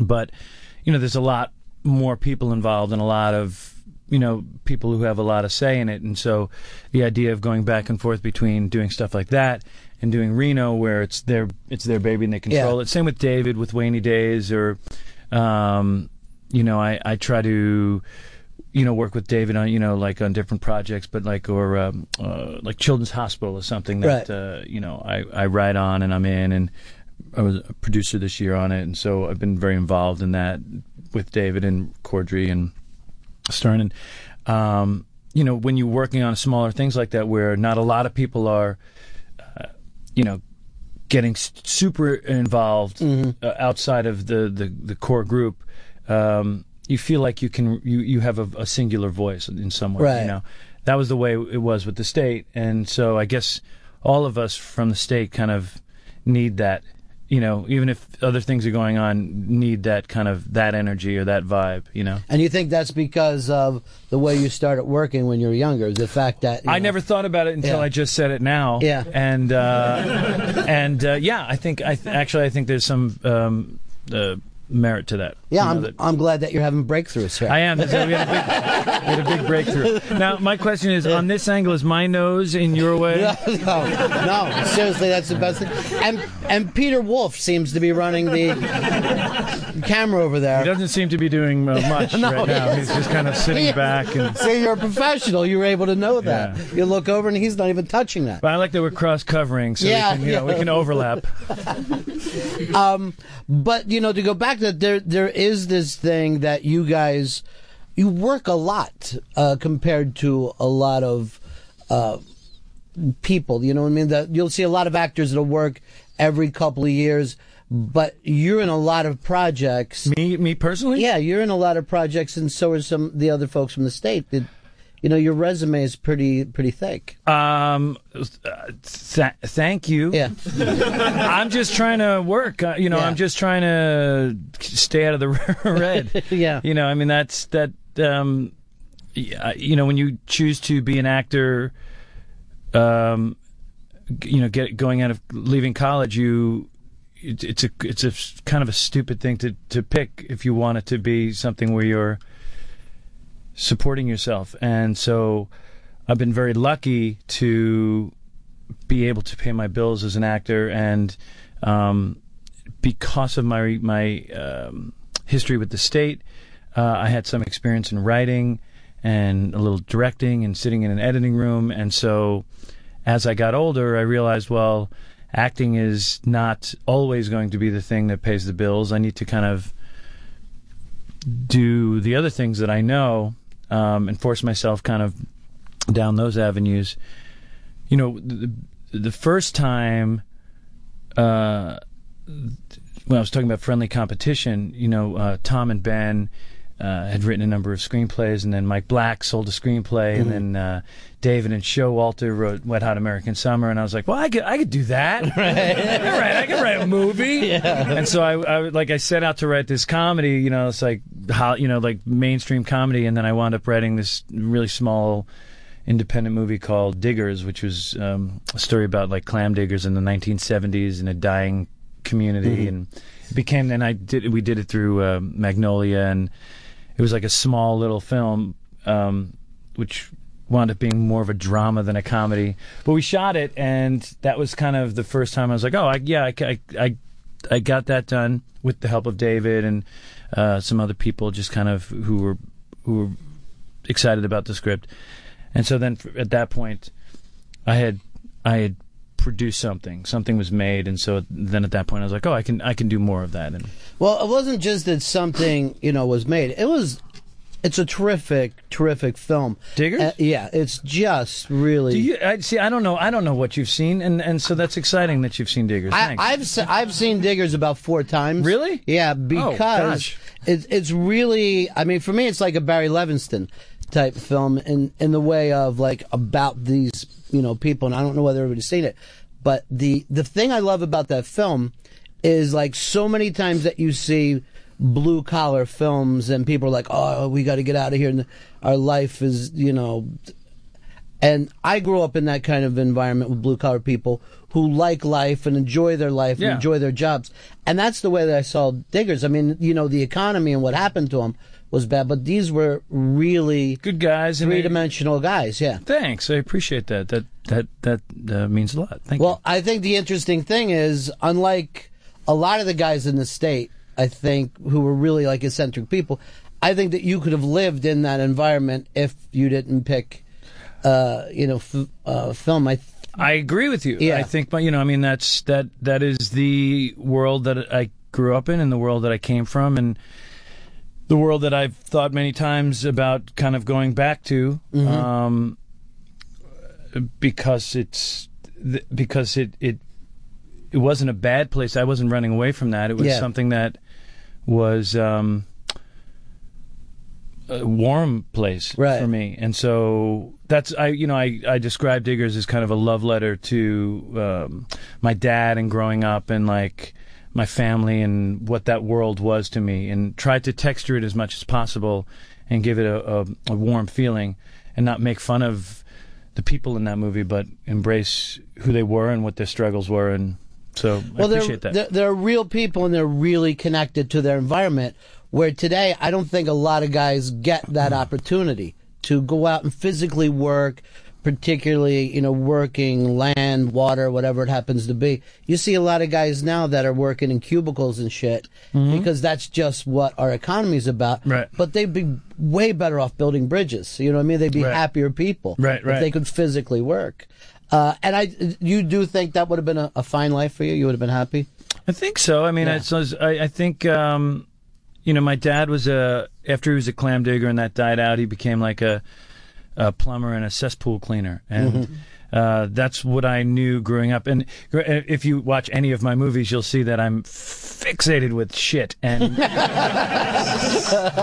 sit, sitting on toilets and, and things like that. But um, both in Diggers and in a more dramatic thing, and then in, in Wanderlust, there's a big um, sitting on a thing. But uh, but um, the theme of shit runs runs runs deep. Yeah, through, through his work. um, but um, I, uh, you know, I, I, there's something very cathartic and very nice about the idea of like getting up, you go do some work, it's physical, you're outside, you're working with people, you dig some holes, you you fix some things. People are happy that you fix those things. Right. Then you go home, you shower, and you eat dinner, and you spend time with your family. Like, Yeah. I like the the simplicity of that. That's not the type of job that I'm in right now. No, no. there we- aren't those type of hours. It's it's crazier hours, and you there's a completion to a day when you're doing that, and when you're doing this, you're like you never feel like there's you've completed anything. You still Exactly. feel like you're catching up, and And we can't we can't really picture Michael Showalter in that world. Even if Mike can get dirty. Mike can get dirty. I don't know. I see him as a museum curator. He's if he didn't, bit, yeah. you know, a little bit, yeah, yeah. yeah. Which uh, the world needs. Yeah, sure. When so when you went from that world, that Long Island world of being around those kind of people into the city and being with these kind of eccentric creative types, was that easy for you, or was that uh, something you struggled with? No, it was easy because I think there was a side of me that w- was very similar to them, and that you know had a very similar sense of humor. And I mean, the reason we all kind of enjoyed each other and got along from the very beginning is because uh, is because we made each other laugh and we you know um, surprised each other and came in with you know when we would, we wrote we wrote a lot of sketch when we were together. It wasn't like an improv group, and so um, we were constantly bringing in pieces that um, uh, that surprised each other and excited each other, and so I never felt like I was outside looking in. I that that group of people. It was very easy to kind of immerse myself in Right away. Right away. Right think so, away. yeah. That's great. Man. I mean, you know, like um, I was well well, be, before this state happened. I was roommates with David Wain, um, or actually, the state was happening, and then I was roommates with David Wain. But um, I just, I, I, I, it was easy for me to make friends with people. I, I like people, so I, so all of those people in the state immediately became my best friends. And yet, the characters that you kind of w- write for yourself, you kind of like to have an asshole edge to you. I found a little niche. I found a little. I found something in my wheelhouse. Yeah. uh, which was uh, yeah, big, loud, boisterous asshole. I'm a loud, uh, uh, obnoxious guy.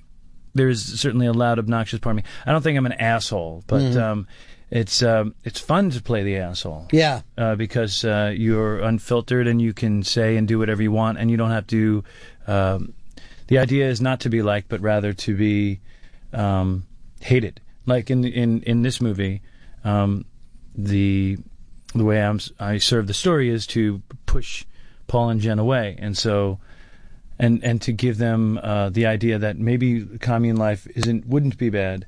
So in order to do that, you really have to be an asshole. Mhm. So that was fun. You, um, and this character, there's nothing even slightly likable about. Like some, most of your, most of your asshole characters, there's some kind of positive meaning. I think Paul. I think Paul at some point goes, "You make it extremely hard to root for you," or like, or like, you make it extreme. Like, what did Mom do to you that she didn't do to me?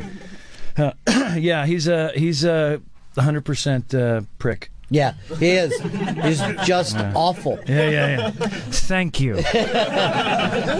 now, generally, like uh, what you've done in Party Down, uh, there, I think is such an amazing, amazing character uh, because you do kind of ro- root against him and for him, depending on how he's doing.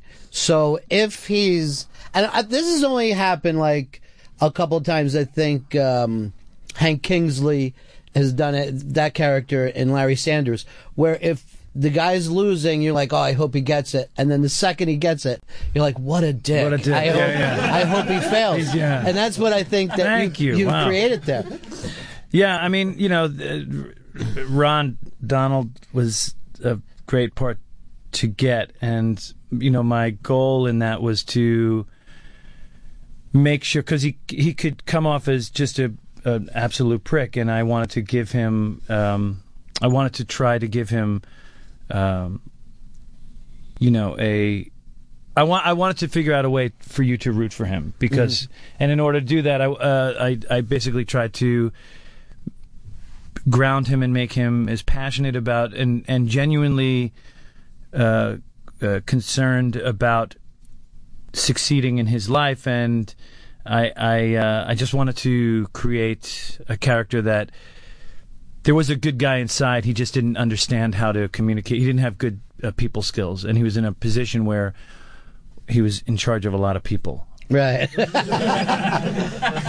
and there was always this backstory, of course, with the fact that, you know, he had an addictive personality. Right. And then you would just pull the fucking rug out on him, let him Yeah. fall again, Yeah. let him get hurt. Well, that I mean, that's all in the in the the writers of it. They they just Mm. made they they made great turns for him, so it was easy to you know play that and. You know, and then of course that's that's why you feel for him so much. you know. I think at times, and then also why you hate him so much because as soon as he comes out of it, he's back to being. Um, he doesn't learn his lessons at Right. all. Yeah, he's uh, he's a, he's a he's an idiot. How long before you know you've got the the right amount of assholeness in any of, any of these characters? Like you say, you you've you've taken you know in Wanderlust you've gone way further with it. Yeah. But you know even going back to Diggers, the guy was like an asshole until you're like. Well, wait a minute. He's, there's a heart of gold underneath Right. all there, and he's sacrificing. So there's always uh, different levels.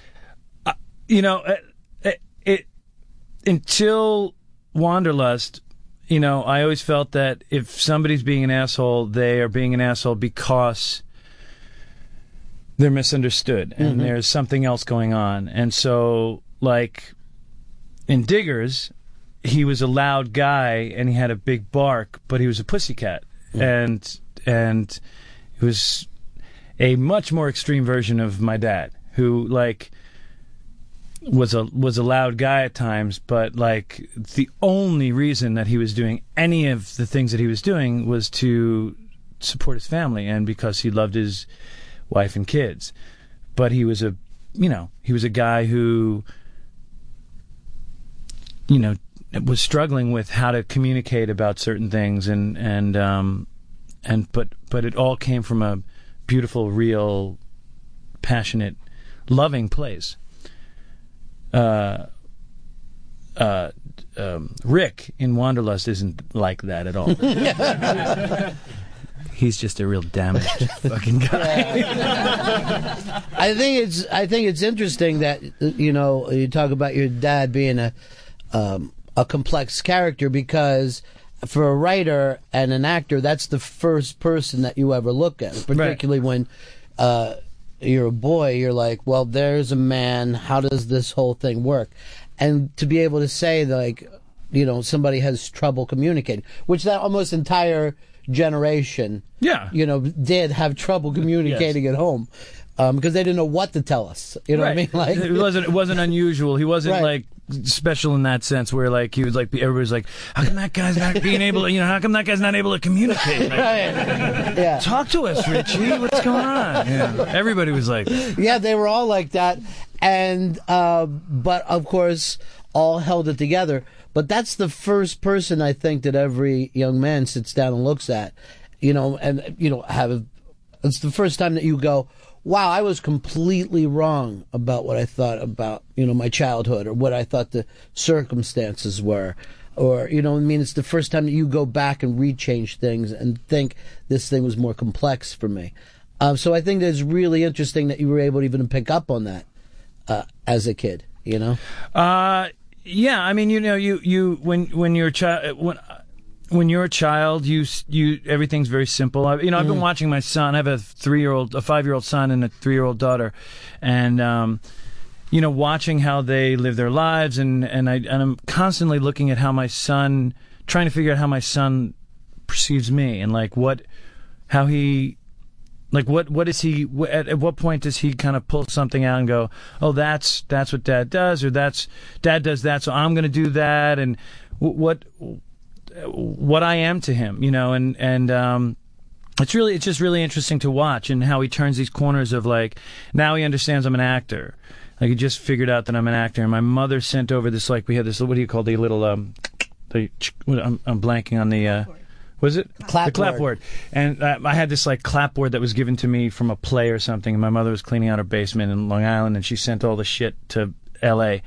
And so I have like this old clapboard, and my son grabbed it, and Lo Truglio was playing with him, like and and showing him what you do with it, and um, and he put it together that that has something to do with acting, and so now he's running around doing that, and he's like, okay, Daddy's in uh, you know uh, in the park, uh, and everybody laugh, and he clicks it, and then we all laugh, and so he understands that like I'm an actor now, and so he's doing like he's doing Right. that, of course, which is terrifying because I don't want my son to be an actor. Sure. Particularly when he has such an oversimplified idea. how Yeah, it works. exactly, exactly. And, And everybody laughed. All right, that was easy enough. Exactly. you don't understand. It's much harder than that. Uh, But It's that, actually it's actually not. but that is weird that you know that this. You know, we're talking about how difficult it is to put together who your dad is. He's now going to figure out who everybody in the state was and why you guys are in and out of each other's projects. Yeah, it's a, it's going to be a strange trip. to Uh, It's also going to be very difficult to explain most of the projects I've done and what I've done in those projects. Yeah. I mean, I keep I'm going to keep apologizing. Like, Right. you can't watch that yet. No, don't. Yeah. Um, you know, um, I get a severe, severely uh, raped in the ten by Rob Corddry. Children's Hospital Children's alone. Hospital is alone. Just I don't even know what to say to him. And then uh, I have a mouth like a sailor in Diggers. And I, what, what do I? How do I explain Rick to him? I don't even. No, in no, no, no. I don't know. Right? No, What no. do I you- do? You, I, I would put him up for adoption Put him now. up for adoption, brilliant. Just I'm gonna text. My, I'm gonna text my wife and just get that ball rolling. Rather than just have this really awkward conversation. Oh, see, it would have been so much easier if I was just a plumber or you know, like Yeah. cleaning cesspools, which is a very admirable profession. It and uh, I, I absolutely Your shit is our bread. and- As a matter of fact, Rick in Yeah. Rick in the movie is a uh, is a uh, cesspool guy. He's, he owns porta potties. Yeah, the little Johnny on the spots or whatever they're called. Yeah, yeah. So shit does play such a big. if it's not, if it's you're not working with shit, you're being an asshole. I don't really think we even need a therapist in here. I think no, we've, we've, we've we've made so many breakthroughs. um. So there you go. Good night.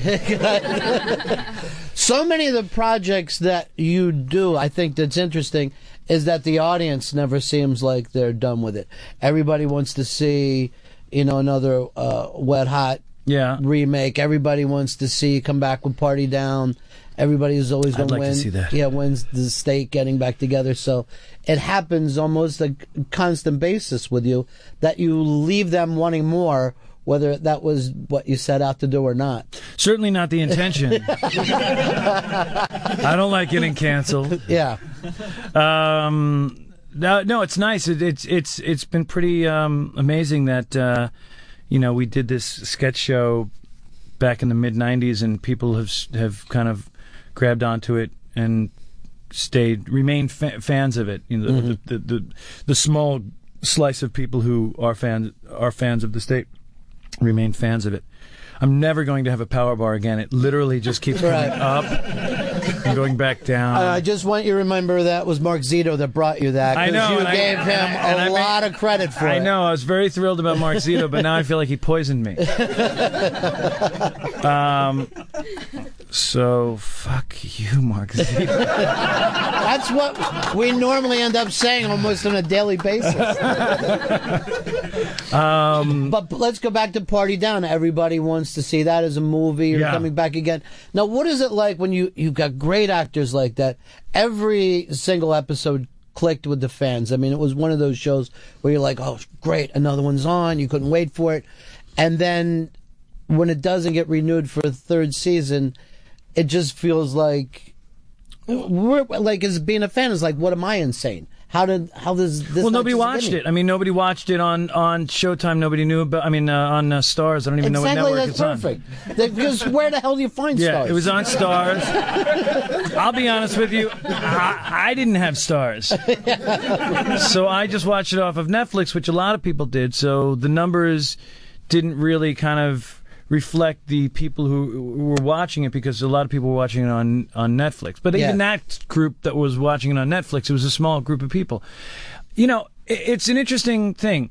The more freedom you we were talking about this before. The more freedom you have the more singular your voice is, right? Mm-hmm. And so the more singular your voice is, the more niche it's going to be. The more you're going to have there's breakout the breakout things that like you know Louis where like it, it catches on or Yeah. like Arrested Development catches on and like people you'll get a bigger audience. But like for the most part, if you have if you're doing something where where not a lot of people are involved, it's it there's a chance that it could be special. And if it's special, um, it's special because it's different. And if it's different, not everybody's going to like it. And so um, there's you know there'll be a small group of people who cling on to it, and uh, chances are it'll get canceled pretty quickly, or it'll go away pretty quickly because it's not for everybody. But the people that it is for love it, and I think they love it because it's good, but they also love it because it's not for everybody. So when you when you get when you have the freedom to do something like when nobody's really kind of telling the writers of Party Down what to do, you get a show like Party Down. When nobody's really telling this us when we were doing the state what to do, you get moments of really interesting, cool, original sketch, and sometimes just kind of crappy sketch. But nobody was really telling us, and we were just kind of making up our own rules. And so I think that's why it resonates or has resonated for so long with certain people, because it's special to them, uh, and nobody was telling us, "Oh, make it more like this or make it more like that." And um, you know, I think David Wain has such a specific, unique, singular voice. Um, I say singular, even though I write a bunch of the stuff with him. Um, when we when we get together, we we try to create something that is fresh and not the same. And so, you know, um, to try to do that, um, I'm now segueing into Wanderlust, and to try to do that uh, uh, with a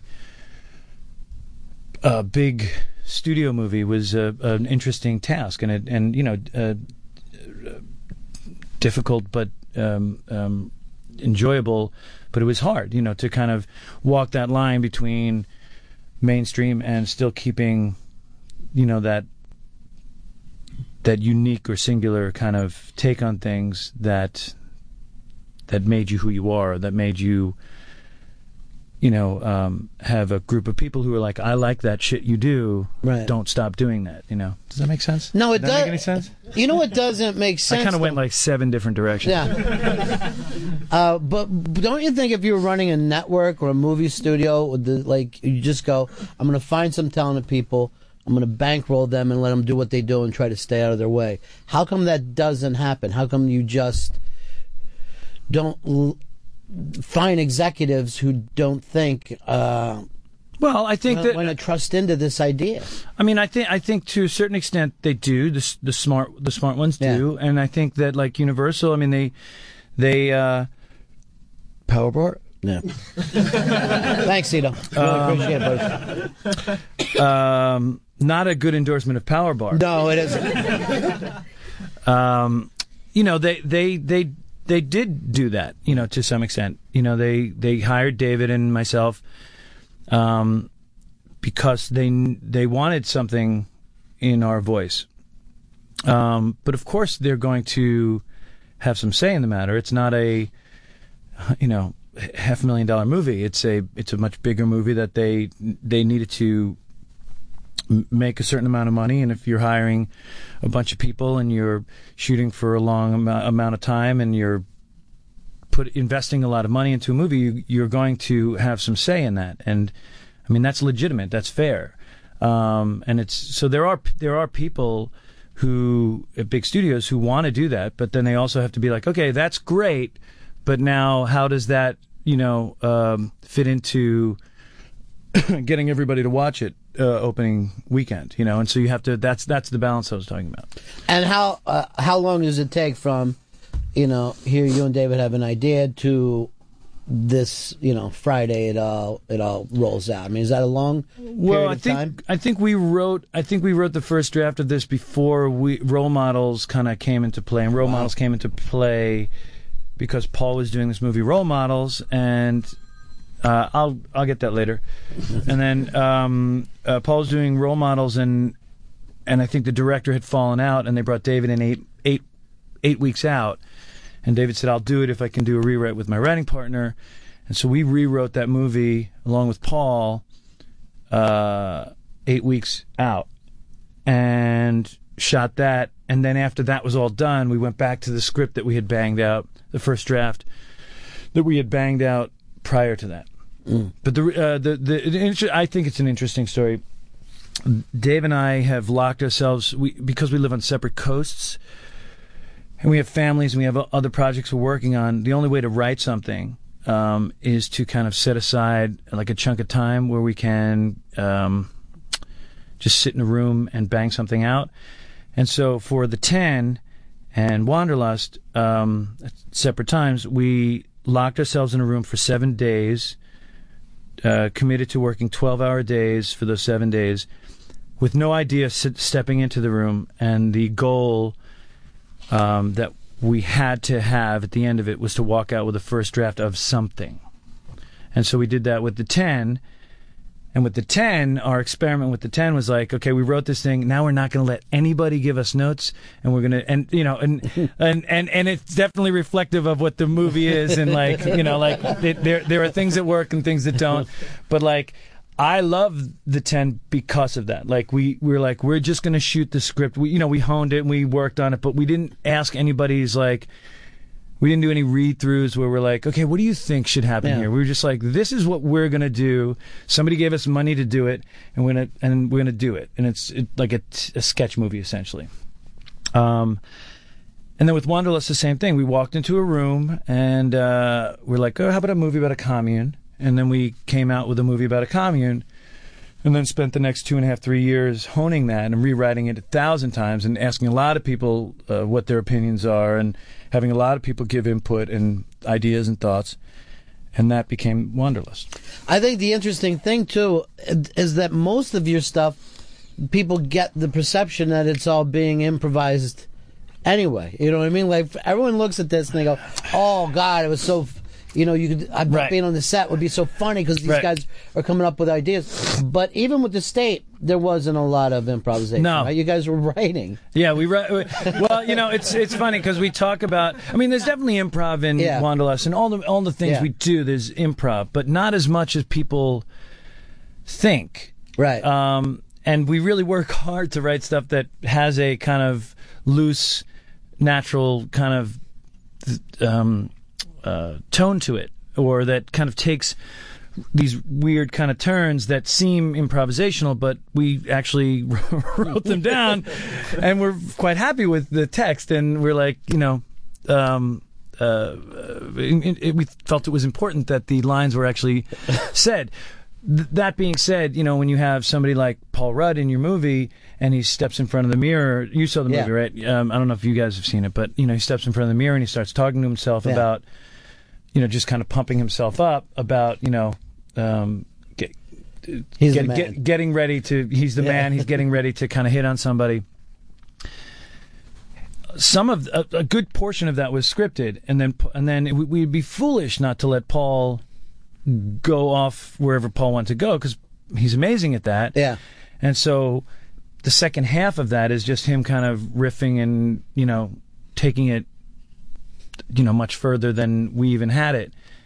And so you know there is improv in our in our stuff, but yeah, it's it's uh, it's interesting. Like uh, I read something just recently about like it's an improv movie, and I'm like, it's not an improv movie. Like, what are you talking about? We spent five years writing it. What do you mean?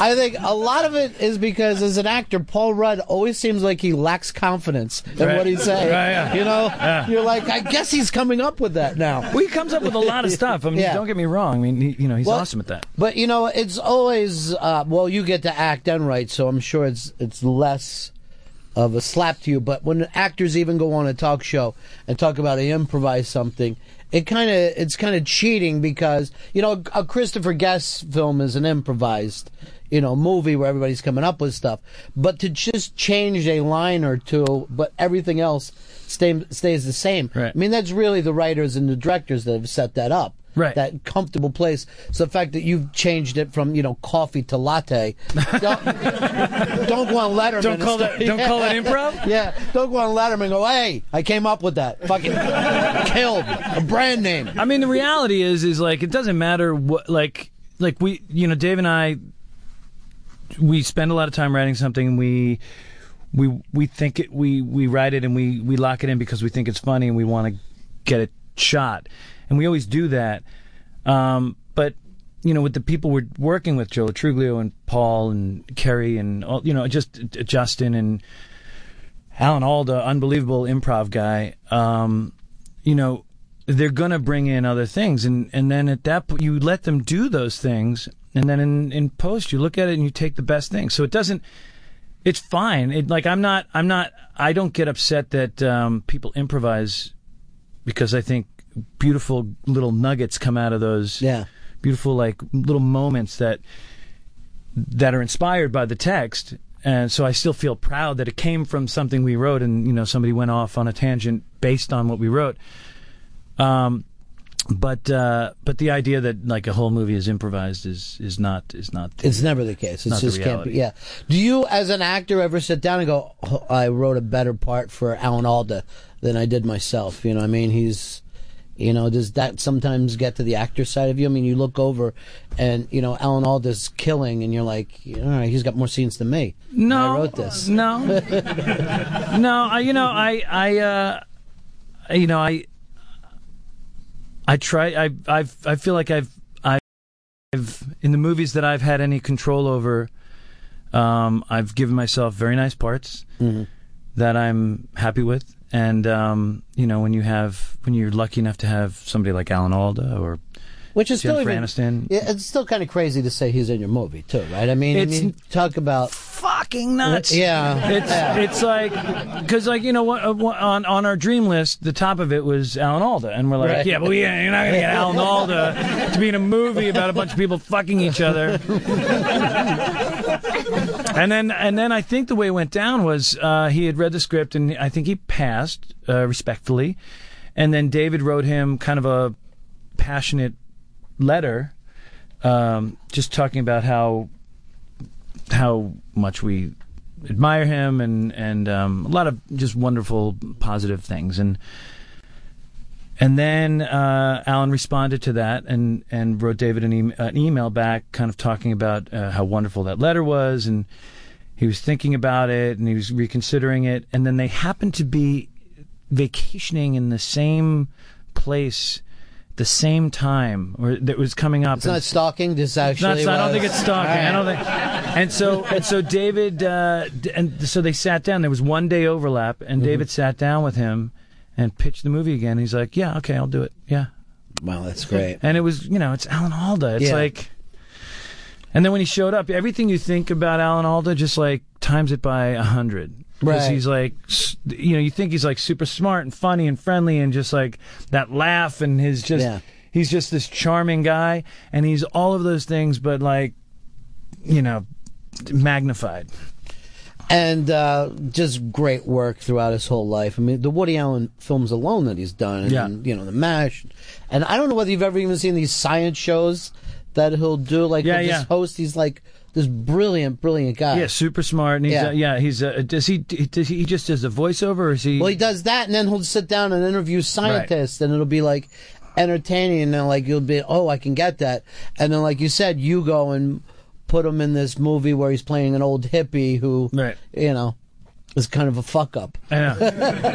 and he, you know, it, it, it, talking about improv, you know, we we try like we like I said, we we would do the text and then we kind of let them, the actors in the scene, kind of run with it a little bit, and he was like other level with the shit he was bringing, Yeah. and it wasn't like just going for jokes. He was ju- he would just immerse himself in the character so deeply, and he's so smart that he would be able to go in these all of these different directions and everything was so grounded and real and funny and like interesting. You know, he was talking about there's a scene where he's like he's talking to Paul about well just remember money buys nothing.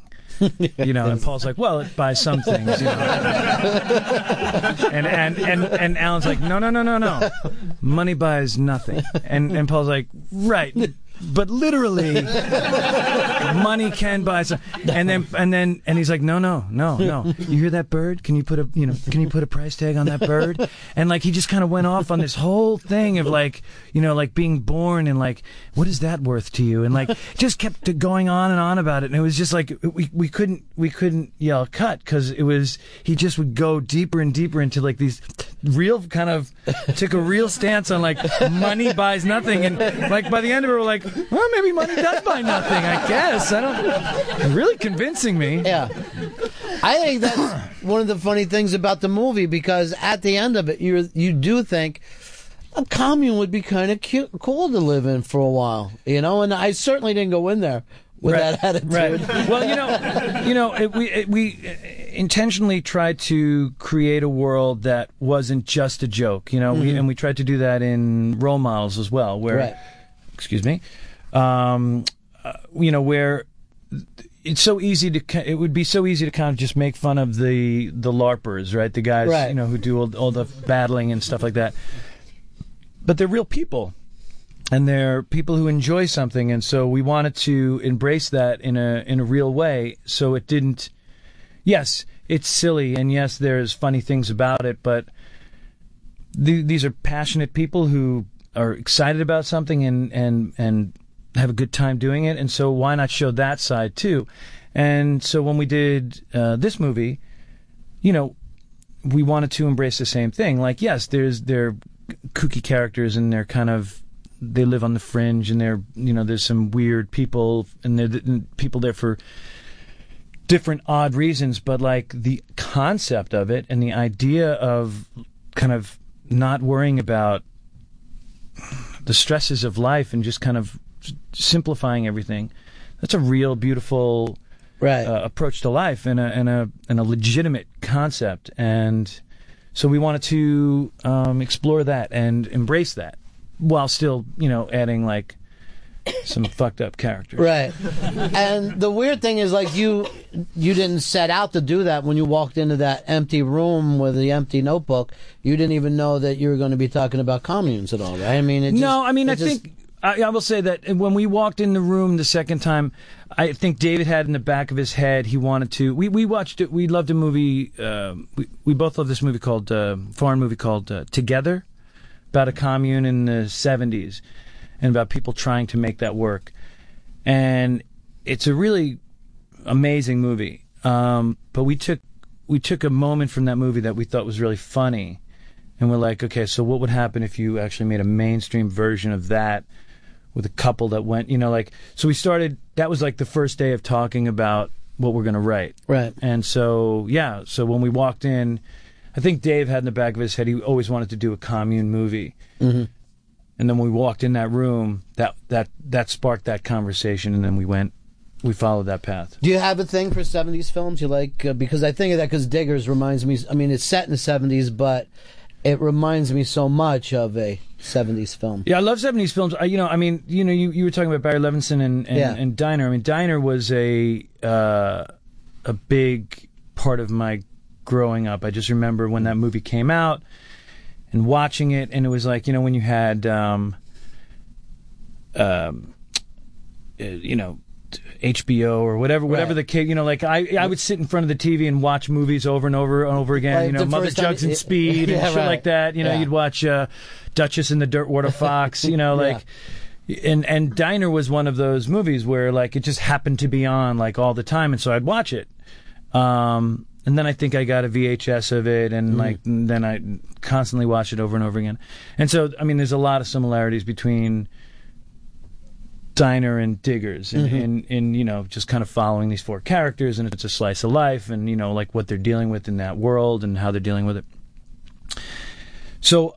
Um, I guess is Diner, Diner's from the '80s, actually Early 80s, yeah. but um, but you know, uh, I, I I grew up, and then in college you watch a lot of you know Yeah. '70s movies and um, Breaking Away is another one I think. Breaking Digger- Away, yeah, Diggers yeah, reminds me of. yeah. There's a, there's yeah there's a lot of tonal tonal stuff in there. Yeah. But it's almost like people had more time to let characters kind of unfold them, where now you do have to bring Move- more jokes in. I think Move at a clip, yeah. yeah. Well, um, you know, you do a movie like Diggers, you can let stuff breathe a little bit and be a little bit more lyrical and and have like um, take a little more time with stuff. But in a movie, in a mainstream movie, yeah, it's just it's a different language now. You can't you can't let stuff kind of sit and uh, it's a shame actually. And I and I don't think that most people realize that the filmmakers are making a choice and for them. You know what I mean? Like in other words, you know that you could go back and do these kind of films, but you would have a harder time, you know, finding an audience. Well, I don't think that. the, the attention span of uh, a person going to see a movie now is just different, and, and, and the expectations of a of, of a you know um, a viewer is is just different, and you the language changes and it evolves, and so you can't you can't do the same things that you were you were it was you know that that you were able to do back then because Mhm. you, you it, it feels old or it feels stale, it feels dated. Right. But if you do it properly, uh, or if you do it well, and you capture that little extra thing, you know, it can, it can work. But it, but uh, for the most part, it'll it'll probably feel a little, you know, dated and um, um, rehashed. You uh, direct with TV. Do you uh, do you want to do this with film? Do you? Oh yeah, yeah. That's the next goal. Yeah, I mean, you know, D- Dave and I, the way we work is he, you know, we we we work very closely with each other, and um, we'll write something, and then I'll kind of hover over his shoulder and annoy him while he's trying to direct something, and constantly be in his ear. And watch what's going on, and say, "Oh, you grab that! Don't don't forget to grab that." And we work well together doing that. Power bar. it's gnarly. I'm sorry. um, uh, but I mean, uh, you know, and and I, and I, but I would love to, uh, you know, direct a, a film, uh, you know, by myself. Yeah. At some point, um, you know, I have I've had the uh, luxury or the um, the uh, the luxury of, of, of directing a number of ch- uh, children's hospitals, Right. and I did the last party down. Um, Which is almost like a small film, the way everything pulls together. yeah, yeah, Last the, the, yeah, the with the Jane Lynch getting married. Yeah. That one, yeah, it, it- that was a yeah, that was a big one, and we were tying up a lot of stuff Yeah. because we knew that we might not be coming back. Yeah. Um, every se- actually the first season and the second season were both like because people's contracts were one year contracts. They designed it in such a way where like we're we're ending the season, we're ending the season, but we could also be ending anybody's storyline. Mm-hmm. You know, um, so yeah, I mean, I've had the I've I've I've I've, I've gotten that experience uh, uh, directing those things, and I would love to break off and, and do a movie. I wanted to do Diggers, but um, uh, the people who were backing it, I had not directed anything at that point, and uh, you know they they said, "Well, can you you can be in it, or you can direct it." And I said, "Okay, I'd like to direct it." And they're like, "It would be great if you were in it. It'd be great if you were in it. You should really be in it." And I was like, "All right." The the funny thing is, like, just from a press point of view, though, it's always better to take the young guy who hasn't directed and give him that film because that seems to be the storybooks, you know, thing that they love to run with. You know. Right. Well, you say young guy. Yeah. Uh, You were. Twenty years ago, I was a young guy. Uh, so this is uh, this is exciting time for you with Wanderlust coming out and all these other projects that people want to see. You know, everybody wants to see the movie from Party Down. Everybody wants to see uh, the Wet Hot too. Is, are these projects you think going to happen, or they all still kind of up in the air? Um, party down. You know, I, your guess is as good as mine. I think that I, I could say this. I know they're writing a script, and uh, I know everybody wants to do it. Um, to say anything more than that would be um, presumptuous. I mean, I think that I know there are people interested. If it gets made, I, I, I'm, I couldn't, I wouldn't be, I, I couldn't be happier that that that if that happens, and and um, I I'll believe it when I'm on set. Yeah. And then the Wet Hot movie, you know, that's Mike and um, David, and if they uh, if they bang something out and get it going, I think that would be great. Well, it's Wanderlust uh, this uh, weekend. I told you I saw there was just wall to wall laughs. Thanks. And it's, That's good to hear. I'm really. Uh, Please go see it. Yeah, I'm really happy for you too, man. Thanks oh, so thank much you for coming in. Well, you're just a wonderful guy, and it was nice to talk to you for a while. Ken Marino, everybody, let him hear it. so much. Thank you. Thank you. It's fun.